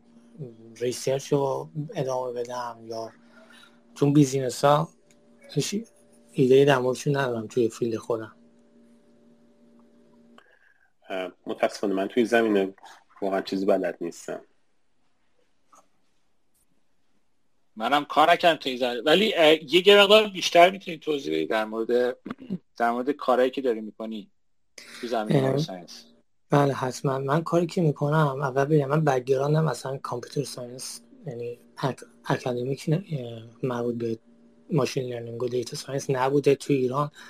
من دامپزشکی میخوندم ولی به صورت تخصصی در این درسم شروع کردم به یادگیری machine learning و کار کردن و اینا و الان شدم. بعد اومدم اینجا کانادا یه position گرفتم و در حیطه neuroscience کاری که می‌کنم اینه که یه سری data هست که توسط کامرا یعنی دوربینی video recording ه که حالا رفتارهای موش رو ضبط می‌کنه کاملا در طول ده روز مثلا. و, و این موش تمام رفت. مثلا چقدر خوابیده چقدر خورده چقدر راه رفته چند تمام یه data ی خیلی بزرگی میشه. و بعد از روی این data predict می‌کنیم که این تغییراتی که در این رفتار موش ایجاد شده رو ربطش میدیم. مثلا طرف بیماری ام اس داشته یا نداشته. چون مثلا کسی که بیماری ام اس داره ایجاد منجر به تغییرات رفتاری میشه. مثلا کمتر راه میره. خب یه سری الگوریتم های machine learning حالا هم unsupervised بیشتر تو حوزه unsupervised و supervised و یه مدلی predict میشه برای حالا classification یا regression و این می‌تونه در صنعت مثلا wearable technology استفاده میشه مثل Apple Watch مثل Fitbit مدل. کار من فعلا در این حیطه هست مثلا من آینده شیوره در حالا اون چیزی که گفتی الان یه مقدار قاطی کردی یا confused الان این اون از کجا میاد confusion ت یعنی یعنی از کدوم قسمتشه که یه مقدار گیج شدی الان؟ اینکه آیا باید حتما ماشه من مثلا حرفه machine learning بدونم یا نه؟ می‌خوام وارد این حوزه data science بشم. آه okay خب ببین اون چیزی که الان صحبت کردیم میگم من خودم کار نکردم رو این زمینه. زیادم نمی‌دونم. آیندهش فکر می‌کنم نباید خیلی بد باشه. چرا؟ چون ما همینجوری داریم سنسور اضافه می‌کنیم سنسورهای کوچیکتر کوچیکتر داریم اضافه می‌کنیم توی انوایرمنتمون تو, تو اطرافمون. من حتی فکر می‌کنم توی ده پنج تا ده سال آینده حتی احتیاجم به چیزی مثل ماشین به مثلا اپل واچ نداشته باشیم برای خیلی از کارا. مثلا همین که تو الان گفتی خب گفتی که الان یه سری دوربین گذاشتیم که برای موشا رو نگاه می‌کنه که چیکار می‌کنه. حالا فرض کن تو اسکیل بزرگتر شما بتونی یه سری سنسور بذاری توی خونه بذاری برای آدما که حرکت آدما رو مشخص کنه همون رو برداری بخوای استفاده کنه برای اونم میشه. یعنی منظورم که راه زیاده برای اینکه بشه از برای اینکه چون الان شما بخوای یه چیز رو تست کنی مثلا می‌خوای ببینی که طرف ام اس داره یا نه they are intrusive tests. یعنی خود طرف رو باید ورداری ببری توی کلینیک مثلا آزمایش خون ازش بگیری نه فلان کار بکنی. ما کل این, این field داره میره به سمت field diagnostic داره میره به سمت اینکه ما بتونیم non-intrusive تست کنیم. مثلا الان یه مثالش کردم تا میگم که خیلی خنده داره نه حالا شنیدین نه. شما قبلا برای که برای تست کلون, کلون کنسر یعنی برای کنسر کلون شما 50 سالگی 45 تا 50 سالگی شما رو یه نامه می اومد که آقا بیا اینجا می‌خوایم کرونوسکوپیت کنیم. کرونوسکوپی هم که معدبانه اینه که می‌خوایم یه چیزی بکنیم تو فلانه. خب؟ ولی الان وقتی نگاه می‌کنی یه سری چیزای جدید اومده که شما 45 تا 50 که هستی برات یه, یه نامه میاد که این چیزو بگیر این ظرف رو بگیر برای ما یه سری پر کن توش بفرست برای ما. ما تست می‌کنیم ببینیم که اگر دیدیم که شک داریم که اگر مشکوک بود اون specimen ی که فرستادی اون موقع اون موقع کولونوسکوپی می‌کنیم. یعنی که بازم داره یه مقدار non-intrusive تر میشه این چیزی که هست. یعنی ما داریم به این سمت میریم که برای هر کاری مجبور نشیم طرف رو سوراخ کنیم که ازش چیز بگیریم. همین تستی که فرمودید در مورد قبل از کرونوسکوپی میفرستن در واقع این یه تستی که میزان بلیدینگ دستگاه گوارش رو در نظر یعنی اندازه می‌گیره. مثلا اگر مثلا چیز سرطان باشه برای کسی مثلا پیش اومده باشه خب توی stage اولیه خیلی خیلی کوچیکه این این میزان خونی که مثلا release میشه یا دیده میشه. این یعنی حالا بعضی وقتا ممکنه این خونی که دیده میشه یا detect میشه اصلا ربطی به سرطان روده نداشته باشه. سرطان دستگاه گوارش حالا هر منطقهش بازم میفرستنتون برای کولونوسکوپی ولی حداقل جلوی اون به قول شما سیخ به ما تحت کردن یه دیگر رو مثلا می‌گیره. اگر دیده نشه اون خون رو دیتکت نکنه نمیفرستن. برای همین خب خیلی پیشرفته. به نظر من خیلی پیش یه قدم خیلی بزرگیه که مجبور نمیشن همه رو از اون پروسه وقتگیر و به قول معروف خب باید طرف رو بیهوش یه حالت بیهستی بهش بدن. یه حالت اصلا کلا جراحی کولونوسکوپی یعنی حالا اسمش ساده به نظر می‌رسه. آره لزوم نداره حالا بگیم چقدر بده چون وقتی توضیح میدی که یه لوله رو می‌کنن یه جایی دیگه همه می‌دونن دیگه. It's not a, it's not a pleasant it's not a pleasant experience in general. Yeah. no it's not. ولی چیزی که می‌خوام بگم اینه که داریم میریم به سمت non-intrusive diagnostic وقتی داریم به اون سمت میریم یعنی که این کار هست. مثلا همین الانش من, اپل واچ که دارم که راه میرم تو خیابون هر چند وقت دفعه من میگه آ داری راه میری الان می‌خوای چیز کنی؟ این خودش همین یه مدلیه. یا یا مثلا یوگا که حتی حتی یکی دو دفعه تعجب کردم که داشتم خود stretch می‌رفتم از این کشی حرکات کششی داشتم می‌رفتم یا برام زد داری یوگا میری؟ یعنی اینکه نشون میده که این جا هست براش. این از لحاظ آینده کاری. ولی از لحاظ اینکه شما چی باید بلد باشی که مثلا بری تو اپل شروع کنی کار کردن یا فیتبیت بری کار کار بکنی بازم می‌رسیم به همون چیزی که با با علی صحبت کردیم در موردش. بستگی به این داره که شما کجای این شرکت می‌خوای بری ممکنه ازت خیلی شدید ازت سافر بپرسن که باید یاد بگیری سافر رو. اگه بخوای بری جایی که دارن مدل درست می‌کنن احتمالا شما باید بری جایی که یعنی باید ماشین لرنینگ خوب بلد باشی. یه موقع هست که شما می‌تونی بری به عنوان کسی که براشون اون experiment ها رو design می‌کنی. ولی حالا نمی‌دونم تا چه تو اپل اینا این هم چیزی لازمه یا نه. ولی من فکر می‌کنم اگه بخوای بری تو این زمینه باید یه مقدار بیشتر رو machine learning کار کنی و رو software به خصوص. برای اینکه ورودیش software اکثرا اگه بخوای مسابقه کنی. حالا اگه علی چیز دیگه می‌تونه اضافه کنه اضافه کنید در موردش. نه حقیقتش من این حوزه ای که واقعا ازش فاصله دارم. فقط منم یاد گرفتم در اینکه شما توضیح می‌دادی گوش کردم و این یاد گرفتم. حالا چیز کن صابر تو این سوال تو خب زیر همین توییت بنویس همین space اینجا بنویس. من re... من ریتوییت می‌کنم ببینم کسی که اگه کار کرده تو این زمینه بتونه جواب بده. شاید. باشه حتما ممنونم. آقای احسان در خدمتی سلام بر دوستان.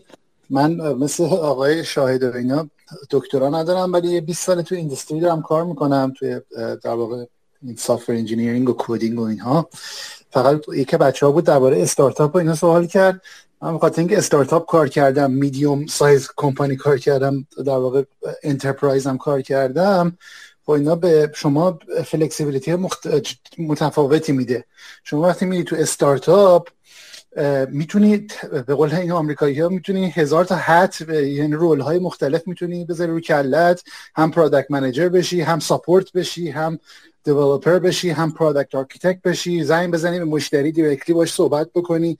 همه این چیزها رو اگر اگر همچین role ی دوست داری که خلاصه یه نفر همش تو راه نباشه که به تو بگه چی کار بکن چی کار نکن. تو استارتاپ جای بهتریه. این این general برای شما.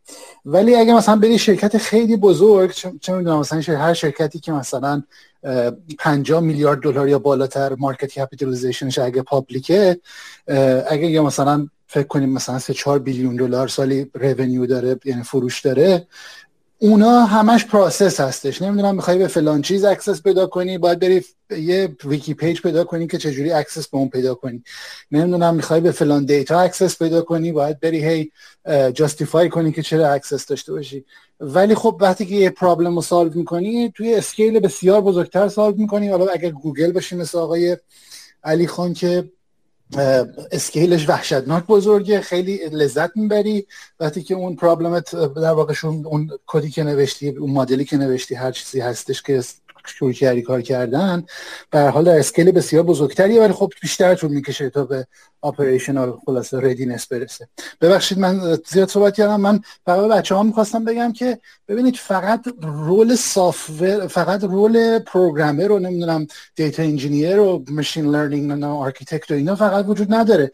شما اگر بلدی کد بنویسی و soft skill ات خوبه یکی از مثلا skill ای خیلی خوبی که شما می‌تونی بری وارد بشی می‌تونی بری product manager بشی می‌تونی در واقع بری توی کامپانی تصمیم بگیری که technical team ا دارن در واقع رو چیکار می‌کنن؟ در واقع شما رو رو تصمیم بچه ها داشتن بیشتر روی how ز how ش داشتن چیز می‌کردن که آیا با Python بنویسیم با سی پلاس پلاس بنویسیم تو AWS ش بذاریم نمی‌دونم بذاریم تو خود تسلا کار بکنه.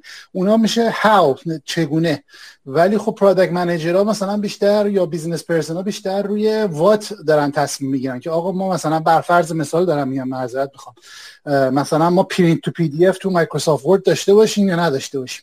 این طرف داره تصمیم اونجوری می‌گیره. role های دیگه هم هستش که شما می‌تونید برید وارد کمپانی بشید و اگر اون role ها بیشتر برای کسانی خوبه که در واقع soft skills شون خوبه می‌تونن برن با افراد صحبت بکنن negotiate بکنن بگن آقا این feature رو مثلا الان deliver کنیم اون feature رو سال دیگه نمی‌دونم اینجور مسائل. حالا من یه سوالم بکنم ببخشید من حدود دراستی کردم. من خواستم ببینم یه چند تا مثال بچه ها می‌تونن درباره online machine learning صحبت بکنن؟ خاطر من بیشتر مثالهایی که خودم هی به ذهنم می‌رسه مثلا تو یوتیوب مثلا video recommendation شون به نظر مثل آفلاینه. ولی مثلا آنلاین query هستش که مثلا توی این online service حالا بالاخره مثلا ماشین خودران و اینا که خودم می‌دونه که اونا همش آنلاینه. مجبور آنلاین باشه به خاطر اینکه باید latency ش کم باشه. ولی این چیزایی که ما آنلاین هر روز استفاده می‌کنیم بچه ها چند تا مثال آنلاین می‌تونن بزنن که این query داره آنلاین run میشه. مرسی متشکرم من یکی از مثالهایی که برای آنلاین می‌تونم بزنم همین language model یه که گوگل گذاشته برای search ش الان چون قبلا اینجوری نبود ولی الان شما وقتی که search که می‌کنی اون قسمت auto complete ی که میاد که بهت میگه که حدس می‌زنه که دنبال چی داری میگردی اون الان یه language model الان که که گوگل داره و آنلاین هم هست.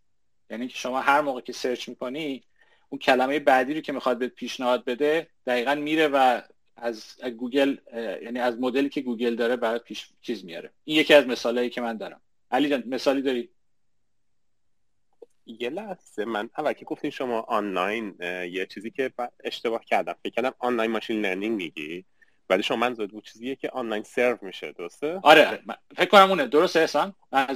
منظورم این بود که real time منظورم بود. مثلا این real time آره چون یه مفهومی هست توی machine learning بهش میگن online machine learning. حالا ما وارد اون نمیشیم. این چیزی که مثلا آنلاین هست. خب تقریبا هر جا که شما interaction داری خب یوتیوب هم تقریبا حالا رفته به سمت اینکه نه شما هر ویدیویی که می‌بینین بحثی که تو کجاشو گوش کردین تا چقدر چقدر عقب و جلو بردین یا مثلا چقدر صفحه بالا بوده صفحه پایین بوده ویدیو بعدی بر شما تصمیم می‌گیره. auto complete که گفتن نه search غذا که می‌کنی میری search گوگل که می‌کنی این همش در صورت آنلاین اتفاق میفته اتفاقا به نظر جاهایی که مثلا به صورت آنلاین وجود داره جاهایی که بیشتر می‌بینین جاهایی که آن آفلاین هست به صورت job ای run میشه. کمتر ما به عنوان کاربر اینترنت میبینیمشون.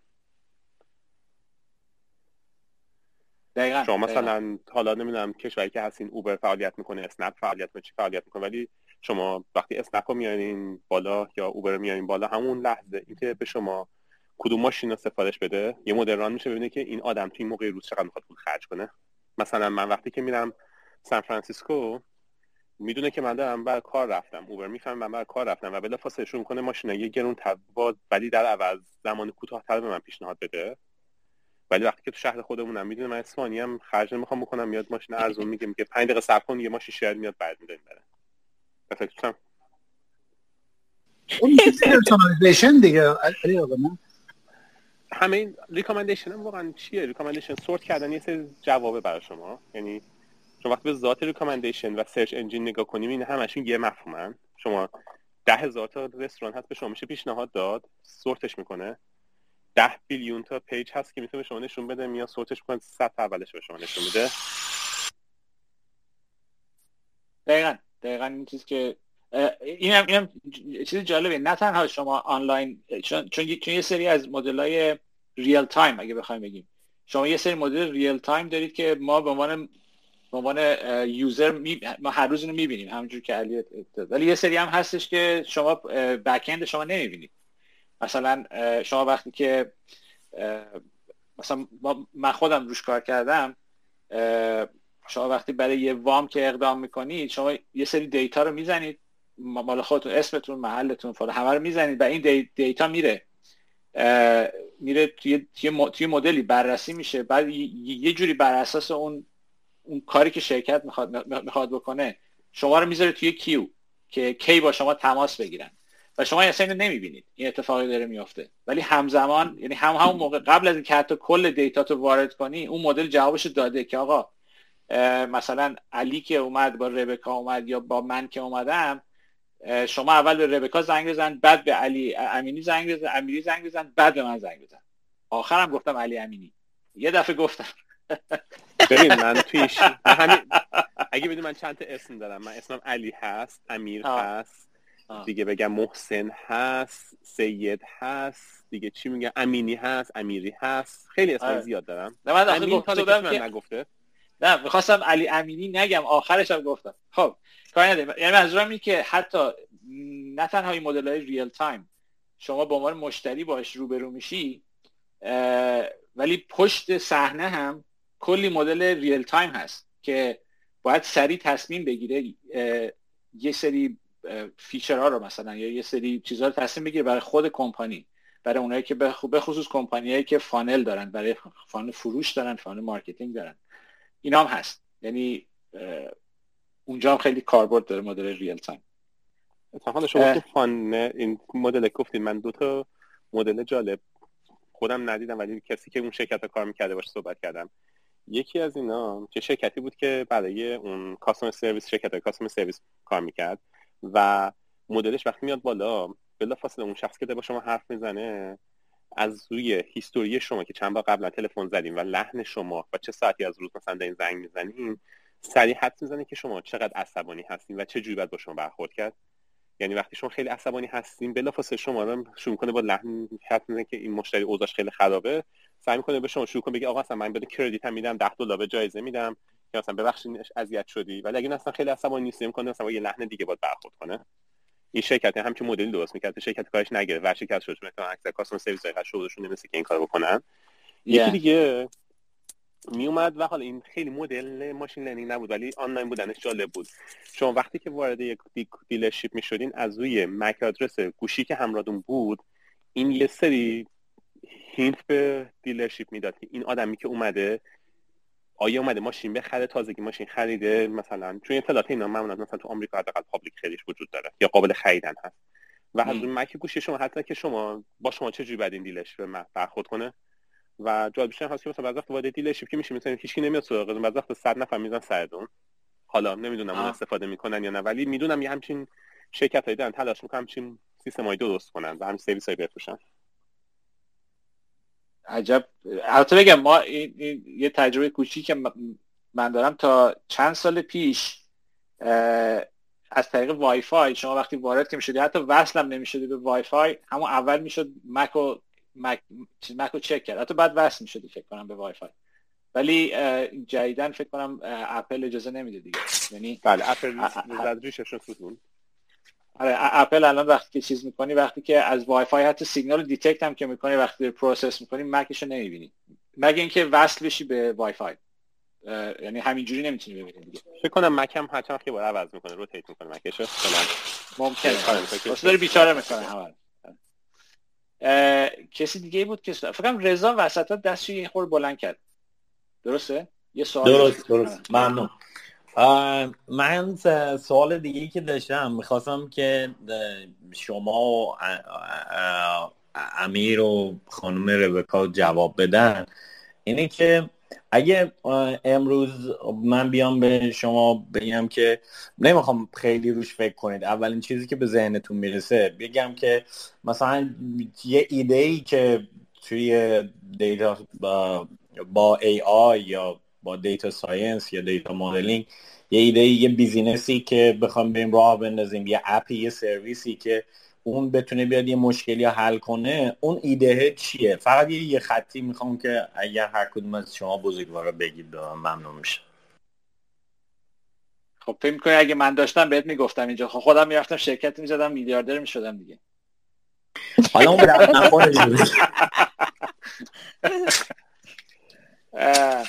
من علی جان شما اول بگو تا من ببینم بزنم برسه چی می‌خوام این نمی‌دونم کتاب لین استارتاپ خوندین یا نه؟ حالا کتاب بله بله. اولش یه حرفی می‌زنه میگه که من تو این کتاب نمیام بدون بگم چه ایده خوبیه. هر شما گفت ایده خوب یا مثلا روش خوب هست بدون شالاتانه ولی ایده های بد بدون میگم چه ایده هایی هست یا روش های بد دیولپ محصول بدون میگم. منم حالا همون حرف واسم کنم به زبان ای آی بگم.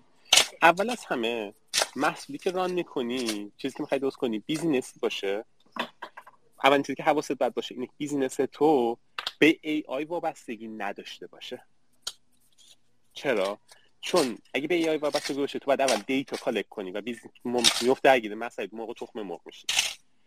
اگه به AI وابستگی داشته باشه و بخوای مدل خیلی خفن درست کنی صد درصد شرکت مثل DeepMind گوگل و این غولای بزرگ این لشکری از data science هم انجینیر که می‌تونن مدل تو چیز کنن. مگه اینکه ادعا کنی که مدل من مدل خیلی خفن از همه مدل من خیلی خفن از که خب اون از من چه میگن پرسی خودت خفنی دیگه.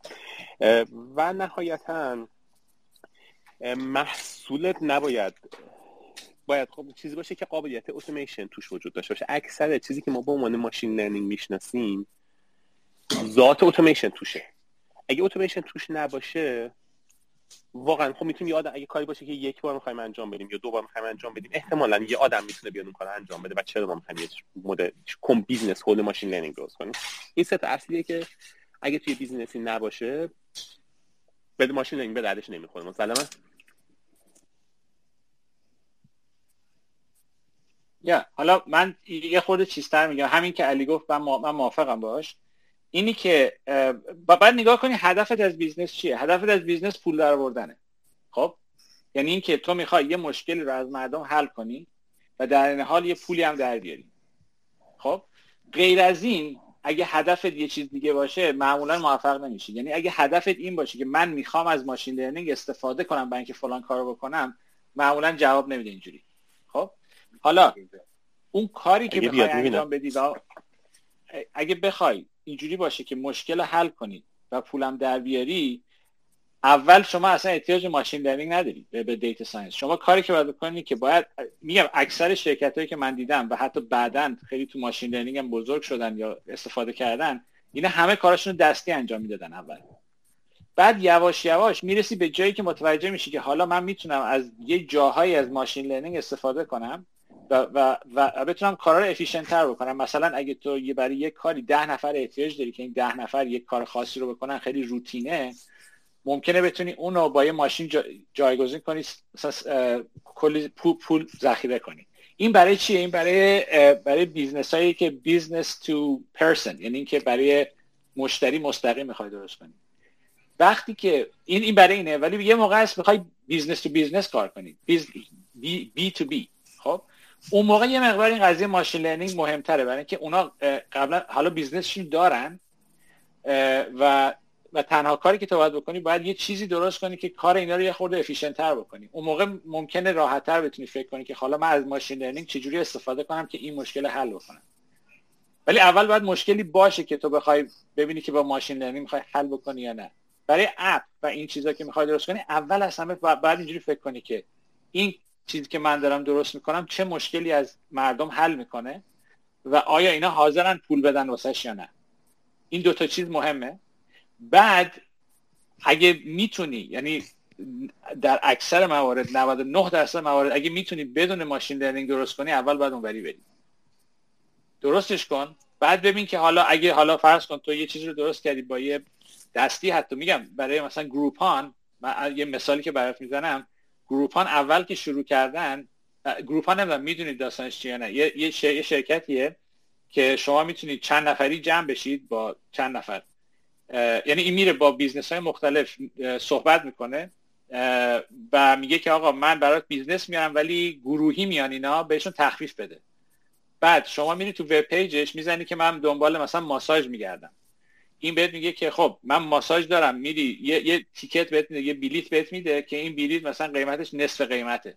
تو اینو می‌گیری میری با میری چیز کار می‌کنی. اینا اول که شروع کردن عملا اینجوری بود. یه page داشتن یه web page درست کردن که استاتیک بود HTML بعد شما می‌رفتی چیزا رو می‌دیدی بلیت ها رو می‌دیدی. رو بلیت مثلا می‌زدی که این من این بلیت رو می‌خوام ایمیلت هم می‌فرستادی واسهشون. اینا بلیت رو پرینت می‌گرفت همونجا پرینت می‌گرفتن میذاشتن تو نامه برات میفرستادن. اولش اینجوری بود. خب؟ بعد یواش یواش یعنی دستی همه همه عملا دستی فقط این کار می‌کردن. بعد یواش یواش اینو اینو automateش کردن. الان احتمالا machine learning اینا دارن استفاده می‌کنن. ولی اگه business to person داری کار می‌کنی به این فکر نکن که از AI استفاده کنی machine learning. برای اینکه اون it's a tool. یعنی کلا ماشین لرنینگ. AI هر چی که داری استفاده می‌کنی یه ابزاره. یعنی تو ور نمی‌دونی که یه چکش ورداری بگی حالا من با این چکش چه مشکلی رو می‌تونم حل حل بکنم. معمولا مشکل رو پیدا می‌کنی بعد میری واسش ابزار می‌خری. اینجوری باید فکر کنی فکر می‌کنم. علی اون یکی علی. دستش بالاست. سوالم اینه که الان که آقای امریکی شرکتی هستن که مثلا مدل های ماشین لرنینگیتون خیلی در مراحل اولی است و احتمالا خیلی ایتریت می‌کنن. چه سافر پرکتیس هایی هست که باعث مثلا این پروسس خوبی باشه که این پروسه ایتریشن زودتر انجام یعنی مثلا هر سایکل زودتر انجام شه که به چیزی که می‌خوام زودتر برسه ببین سوالت خیلی سوال کلیه. من می‌تونم بگم همه practice های مهمه software engineering رو باید رعایت کنیم از لحاظ قسمت machine learning ش فکر کنم یه چیز practice خیلی مهمی که خیلی وقت فراموش میشه اینه که من ببخشین دستم تو تحت تو گل بودم الان در همین الان من دستم که بشن که تو گوشی دستم بگیرم.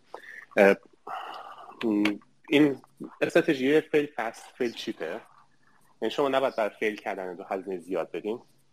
این چیزی خیلی مهمیه که تو حالا تو اکثر فرهنگ استارتاپی وجود داره ولی خب تو machine learning خیلی وقت فراموش میشه. مثلا ما میام یه data set خیلی خیلی بزرگ می‌ذاریم مدل train ش سه هفته طول می‌کشه train ش بعد خب جواب نمی‌گیریم. آیا با data set کوچیک‌تر ببینیم میشه کار انجام داد با این مدل ساده؟ میشه انجام داد. چون مثلا حالا حداقل توی مسئله موقع مسئله که من دیدم شما fancy ترین مدل و ابتدایی ترین مدل ها اگه نگاه کنین شاید مثلا 5 درصد تفاوت performance شون باشه. ولی با مدل خیلی ساده شما خیلی سریع می‌تونید validate کنید که این این مدل این مسئله که داریم با این مدل حل می‌کنیم مسئله به درد بخوری هست بعد یا نه؟ بعد iterate کنیم به مدل پیچیده دیگه چی می‌تونم بزنم مثلا جان شما چیزی مثل خانم بکار شما چیزی مثل من چیزی که می‌تونم بگم اینه که توی بستگی به, به اندازه شرکت خب ممکنه یه سری چا... یه سری چیزها رو میشه دور زد. یعنی اینکه یک کرسی هست میگن کرس of scalability. اینه که یه دی زیاد وقت می‌ذارن که آقا این کاری که من دارم می‌کنم اسکیلبل هست یا نه. ولی بعد بعد یواش یواش متوجه میشن که اصلا این کاری که دارم می‌کنم اصلا احتیاج به scalability نداره. این این چیزی که خیلی مهمه اینه که شما خیلی بستگی به شرایطی که داری باید نگاه کنی که آقا چقدر من باید وقت بذارم برای architecture الان. یعنی مهم هست اصلا وقت گذاشتن روش یا نه. و بعد تصمیم بگیری که حالا بری بری اون سمت یا نه. یکی اینه. یکی این که ب... اندازه تیم هم مهمه یه موقعی. شما مثلا شما فرض سه نفر توی تیم دارید. درسته؟ وقتی شما سه نفر توی تیم دارید تو مراحل اول حالا documentation اونقدر مهم نیست اول اون اوایلش. برای اینکه سه نفرین. یعنی می‌تونید با هم صحبت کنید اصلا. خب؟ ولی بعد یواش یواش که بزرگتر میشید بعد ولی بعد حواستون با... یعنی وقت گذاشتن زیاد روی documentation به اون معنا ممکنه وقتتون تلف کنه فقط. ولی بعد حواستون باشه که چه موقعی سویش کنید. روی روی mode ی که حالا دیگه documentation لازمه برای اینکه شما تیم بزرگتر میشه آدما میرن آدما میان. اینا باید بتونن با چیز چیز کار بکنن. اینا همه مهمه. اینا یه چیزی نیستش که یعنی با تجربه به دست میاد. یواش یواش که شما الان تو این مرحله که هستی documentation چقدر مهمه architecture چقدر مهمه چه چیزهایی رو باید در نظر بگیریم مثلا فرض کنید شما الان می‌خواید تصمیم بگیری که فرض کنید همون اول خب؟ اول می‌خواید روی چیزی کار بکنید می‌خواید فقط proof of concept داشته باشید. اینی که بشینید ماه ها وقت بذارید یا هفته ها وقت بذارید که ما الان بریم رو AWS یا بریم رو مثلا Google Cloud خب؟ اون اول ممکنه وقتتون فقط تلف بشه. ولی بعد حواستون باشه که موقعی که دیگه داریم میرید رو production خب یا همون اول که دارید, دارید کار می‌کنید اگه یه چیز خاصی رو از AWS دارین استفاده می‌کنید باید حواستون, با... باشه که خب اینو باید بعدا تصمیم بگیرید که کجا ببرید. اینا همه مهم با تجربه دست میاد یواش یواش. حالا نمی‌دونم میگم جواب خیلی رو هوایی بود نمی‌دونم حالا تا چقدر کمک کرد این جوابی که من دادم. خیلی ممنون. ربکا تو هم می‌خواستی چیزی بگی فکر کنم. نه من فکر می‌کنم حرفای شما آقای امیری کامل بود. من چیزی ندارم. اضافه کنم. خیلی از این سوالات میگم جوابای چیز نداره جوابای قطعی نداره. یعنی اینکه مثلا یه سری چیزایی هست که باید رعایت بشه ولی یه مواقعی هستش که بخصوص در اون اون تیمای کوچیک در مرحله اول قانونی که علی گفت اصلا بهتره. اینکه اگه بخوای تو ذهنت باشه اینه که من چجوری می‌تونم به سریع ترین وجه ممکن این ایده که تو ذهنم هست تست بکنم؟ این تو شرکت های کوچیک وقتی دارید اوایل هستید این خیلی مهمه. اینی که حتی اگه بتونید دستی یه چیز رو حساب کنی یعنی با کاغذ بتونی حساب کنی اون, اون بهتره. تا اینکه وقت بذاری تا مثلا کدش رو بنویسی حتی. این چیزی که فکر کنم چیزی که علی امیری گفت اصلا بهتره. یکی اون اصطلاحی هست که من خیلی خودم دوست دارم که تو شرکت ما هم جزء از اون value های کار ما هست. بهش میگیم put marshmallow on top در مورد اینکه بتونیم سرعت iteration مون زیاد باشه. چون خیلی وقت اصلا ما مسئله رو نمی‌دونیم چون مثلا می‌خوایم حل کنیم. و لازمه که با هر iteration بتونیم اولا توانایی iteration بالا داشتن رو در خودمون حفظ کنیم. یعنی تصمیمی نگیریم که نتونیم iteration هم تعداد iteration زیاد باشه یا iteration رو کم کنه. و بعد با هر iteration هدفمون باشه که یه چیز خیلی مشخصی یاد بگیریم. یعنی practice انجام میدیم. این دو تا رو توش خیلی در نظر باید داشته باشیم. چون خیلی وقت آدمو شروع کنن random walk کنن. این کار می‌کنم نشد اون کار می‌کنم. می‌خوام یه دکمه ببینیم چه جوری باشه. یا فونتتون 10 می‌ذارین 12 می‌ذارین 13 می‌ذارین کدومش بهتر نه. اولا باید خیلی دقیق. بدین چه مس... چه سوالی می‌خواین جواب بگیرین؟ چه چه بقیه پدیده هایی که اتفاق میفته باز نگه دارین.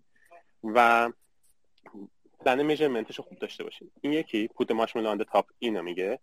و یکی هم اون چیزی که علی آقای شاهد گفتن در مورد اینکه مثلا فلان تکنولوژی AWS می‌خوایم استفاده کنیم یا نه. اصلا اهمیتی نداره چه تکنولوژی استفاده می‌کنیم. اما تا وقتی که اصطلاحا میگن وان وی دور باشه بخشین تو وی دور باشه. راهی که اگه رفتیم راه برگشت داشته باشه. یه سری تصمیماتی هر کمپانی می‌گیره. به هر حال چاره نیست. یه موقع اشتباه می‌کنه یه موقع مجبوره. ولی اون تکنولوژی تا ابد شما رو محدود نگه میداره که همه هر وقت می‌خواین کاری انجام بدین می‌پرسن چرا آدم عاقل کند کاری؟ میگیم چون این کار ما 6 ماه پیش کردیم و دیگه به خاطر اون کاری که 6 ماه پیش یا 6 سال پیش کردیم هر کاری که در آینده می‌خوایم بکنیم باید این تصمیم دوباره اینطوری انجام بگیریم. ببین چی میگم؟ دقیقاً. دقیقا مثلا این از یه وان وی دور تو دی دور تو وی دور بذار بگم یه مثالش این بود که ما داشتیم روی پروژه چیز کار می‌کنیم یه پروژه که تازه داشتیم شروع می‌کنیم روش. بعد بحث این بود که رو AWS بریم یا تو Google Cloud.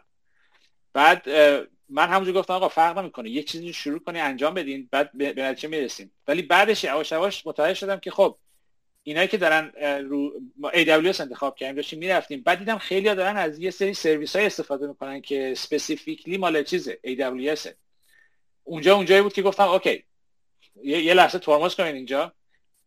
ما این تصمیم رو که سریع گرفتیم برای نبود که ما بخوایم AWS بریم. ما می‌خوایم اینو درست کنیم proof of concept بعد بتونیم تصمیم بگیریم. شاید بخوایم بریم رو Google Cloud یعنی از چیزایی نباید استفاده کنی که one way door باشه. چون اگه شما شما فرض کنید یه چیزی رو درست کنی همه از سرویس های مختص AWS استفاده کنی بعد به این نتیجه برسیم که می‌خوایم بریم Google Cloud بعد نزدیک 6 ماه فقط وقت بذاریم که این چیزایی که روی این انجام دادیم ببریم رو یکی. اینجوری نمی‌خوایم باشه. بر همین یعنی همون اول تصمیم گرفتیم که همه باید بر مینیمم بریم. یعنی که مثلا فرض کنید شما اگه می‌خواید یه یه app مثلا بذاری روی AWS کاری که می‌کنی اینه که یه دونه مثلا computation engine می‌گیری Docker استفاده می‌کنی می‌ذاری اون تو که بعدا می‌تونی این Docker رو برداری بذاری رو گوگل مثلا Cloud. یعنی که به همین سادگی در همین حد. همیشه حواس باشه که تصمیم سریع باشه ولی این چیزی که علی گفت مهمه که جای برگشت برای خودت بذاری که بتونی برگردی. احسان فکر کنم دستشو بلند کرد ولی قطع شد. حالا اگه کسی دیگه سوال داره که بپرسه اگه نه که چون ساعت دوازم است ما من به علی قول دادم که تا یازده بیشتر نباشه. ولی حالا دیگه لطف کرد یه نیم ساعت هم اضافه تر موند بر ما. احسان دوباره اومد بالا ریکوست داد. این دیگه فکر کنم سوال آخره. اگه احسان بپرسه سوالشو بعد دیگه میریم نهار بخوریم. احسان جان سوالت بفرمایید. بله من فقط می‌خواستم بگم که این چیزی که شما می‌گفتید وندر لاکین هستش ولی خب این این چیزی هم که شما میگید مالتی کلاود و نه پریم و اینا خیلی مهمه ولی خب بستگی به business اون کمپانی مجبور بشه بشه یه کسی vendor lock-in بشه. حالا به هر حال همه کمپانی ها در واقع business model شون با هم دیگه یکسان نیستش. ببخشید. نه درسته کامل درسته. اینکه چون یه موقعی مجبور این کار کنم. ولی من من بیشتر مرحله development بود. یعنی تو اون مرحله اول که می‌خوای یه کاری رو انجام بدی حالا این مثال بود این چیزی گفتم. ولی وقتی می‌خوای یه کاری رو شروع کنی اینی که چون اول آدم یه ایده ای که تو ذهنش هست فکر می‌کنه اون ایده درسته. چون آدم ما آدما کلا ego داریم دیگه. ego خیلی زیادی داریم. یعنی فکر می‌کنیم همه همه چیزایی که فکر می‌کنیم درسته. ولی این رو باید بتونی تست کنی. و این تست باید خیلی در در بازه های زمانی کوتاه باید بتونی این کار بکنی. و اگه بخوای این کار بکنی دیگه وقت زیاد سر نمیمونه که از چه ابزاری من استفاده کنم. یعنی یعنی باید یعنی سریع ترین راهی که می‌تونی اون ایده که تو ذهنت هست چک کنی ببینین ایده. مثلا یکی از چیزهایی که ما یکم مثالایی که هست اینه که یه موقعی میگن شما اصلا لزومی نداره یه product داشته باشی. نمی‌دونم اینو دیدین یا نه؟ یه موقعی یه شرکتی میاد یه product جدید معرفی می‌کنه تو page ش بعد شما کلیک می‌کنی بعد میره تو یه page دیگه بهت میگه که آ این product بعدا قراره بیاد. خب؟ اینا همه اینا اینا همون چیزای تسته یعنی عوض اینکه طرف بره product رو درست کنه اول می‌بینی که اصلا کسی لازم داره اینو یا نه. برای همین یه page الکی درست می‌کنن. می‌ذارن توی توی توی یا یه یه چیز الکی درست می‌کنن یه لینک علکی تو page درست می‌کنن که این فقط تنها کاری که می‌کنه اینه که نگاه می‌کنه چند نفر اینو کلیک کردن. که بعدا ببینه اصلا اینو می‌خواد یا نه. این سریع ترین راهی که می‌خواد اینو, اینو, اینو چک کنه. بعد حالا شما یعنی وقتی که داری فرض یه, یه یه business اینترنتی داری اگر یکی رو بیاری که وارد باشه و قبلا این کار رو کرده باشه اولین چیزی که بهت میگه میگه که آقا ما می‌خوایم یه وقتی می‌خوای back end front end تو همه رو درست کنی من این این قابلیت رو لازم دارم که اگر خواستم یه لینک اضافه کنم تو page مون تو landing page و بتونم تمام analytic اینو بعد بعد توی چیز داشته باشم. چرا؟ چون بعدا تو یه مرحله 6 ماه بعد ممکنه ما بخوایم یه چیز رو تست کنیم. می‌خوایم یه یه page رو می‌ذاریم. اولا که باید راحت باشه من بتونم راحت page رو بذارم را... که قشنگ چک کنم. بعد اینکه باید اون A/B test ش باید باشه. همین باید همین باید باشه. یعنی این اون چیزیه که تو مرحله اول یه سری basic چیزی که باید حتما داشته باشی اگه می‌خوای این کارو بکنی. و از مرحله اول باید داشته باشی اینو. و این باعث میشه که بتونی سریع چیزا رو تست کنی. ولی حالا اگه از اولش که داری حتی رو product ت فکر می‌کنی لزوم نداره همه اینا رو داشته باشی. کافیه مثلا بری توی Google Analytics اونو وصل کنی به یه web page الکی که داری بزنی ببینی که اصلا این کار می‌کنه یا نه. قبل از اصلا product درست کنی. هر چی سریعتر بتونی چیز رو تست کنی ایدتو زودتر می‌تونی بفهمی که درسته یا نه. زودتر هم به جواب بهتر جواب optimum می‌رسی. این کل قضیه است. بله. بسیار عالی. ساعت دوازده و پنج دقیقه الان اینجا. خیلی لطف کردید که با ما بودید. علی جان خیلی متشکر از استفاده کردن. خیلی یه یه چیزی بود در مورد یه لینکی بود که آها در مورد چیز؟ در مورد اینکه بهترین اگه بتونی یه چیز خوب معرفی کنی که اینایی که می‌خوان C++ رو برای فکر کنم برای همون برای برای دیتا data science machine learning. اگه یکی بخواد C یاد یاد بگیره کجا می‌تونه بره این اگه بتونی پیدا کنی ممنون میشم. بعدا حالا من هم چیزی بلد نیستم ولی به حال اگه دیدم به چشم خود حتما می‌ذارم. هر وقت که دیدی چیزه. حالا ف... من فوقش چیز می‌کنم. یه توییت می‌ذارم یه فراخوان می‌ذارم. ببینم کی آره معمولا توییت جای شاید... خوبی و همچین سواله بپرسی. آره. چند تا چیز میاد که آدم صد سالم دنبالش میگشت پیدا نمی‌کرد خودش. آره. من, من یه recommendation بدم. بفرما. ببینید project های خب زیادی هستن که popular ن تو سی پلاس پلاس نوشته شدن مثلا Notepad++ شما اگه به سی پلاس پلاس خلاصه تازه وارد شدی فقط می‌خوای سی پلاس پلاس رو وارد بشی حالا مشکل data machine learning شینش نداری می‌تونی به چهار تا defect Notepad++ fix کنی یواش یواش برات code review میدن خلاصه وارد میشی. اینم اینم یه راهشه. یا اینم یه راهشه که می‌تونی استفاده کنی. خود سی پلاس پلاس که خب چیز زیاد داره. مثلا همین یه, یه چیزی هست W3 School. این هست مثلا کل برای پایتون داره برای سی پلاس پلاس اینام داره. فکر کنم اون شروع خوبی باشه برای اینکه چیز کنید. بعد یه سری course های ماشین چیز هست. course های سافر هست که برای سی پلاس پلاس از اول تا آخر توضیح میده. من فکر می‌کنم اونا کافی باشه برای کسی که می‌خواد شروع کنه از پایتون بره سی پلاس پلاس بخونه.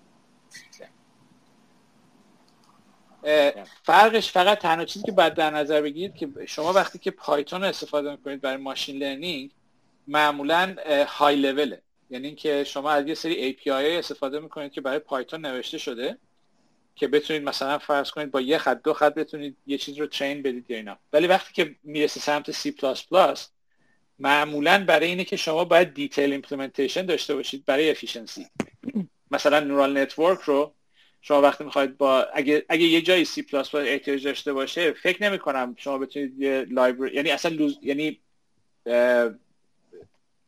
doesn't make sense که یه نفر برداره سی پلاس پلاس از یه library استفاده کنه. سی پلاس پلاس رو برای این استفاده کنید که شما باید بتونید کل اون فرض کنید neural network ی داری درست می‌کنی با feed با, با اون قسمت back propagation و اینا همه رو باید بتونی توی سی پلاس پلاس بنویسی efficient که بتونن توی hardware خاصی بذارن. برای همین یه مقدار کاربرد سی پلاس پلاس توی machine learning و data science با کاربرد پایتون تو این machine learning و data science یه مقدار فرق می‌کنه. برای همین اینم باید حواستون باشه که برای چی دارید سی پلاس پلاس یاد می‌گیرید برای machine learning و data science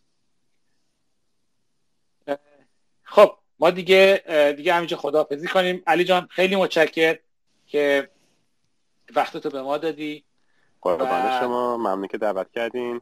خواهش می‌کنم. دیگه آه بذار من قبل از که بریم من بهتون بگم که ما برنامه هفته دیگه چیه؟ آره هفته دیگه دکتر محسن عمرانی در خدمتشون هستیم. ایشون در مورد computational neuroscience و natural language processing در مورد صحبت می‌کنن. یه یه استارتاپ داره که توی یه incubator بوده تا همین همین اول امسال و کلی کار کردن. حالا در خدمتشون هستیم و شما تشریف بیارید. ربکا چیزی اضافه می‌خوای بکنید نه ممنون. روز خوبی داشته باشین. شب خوبی داشته باشین. بسیار عالی. همتون رو به نهار خوب میسپارم یا شام خوب. خداحافظ. خداحافظ. خدا نگهدار.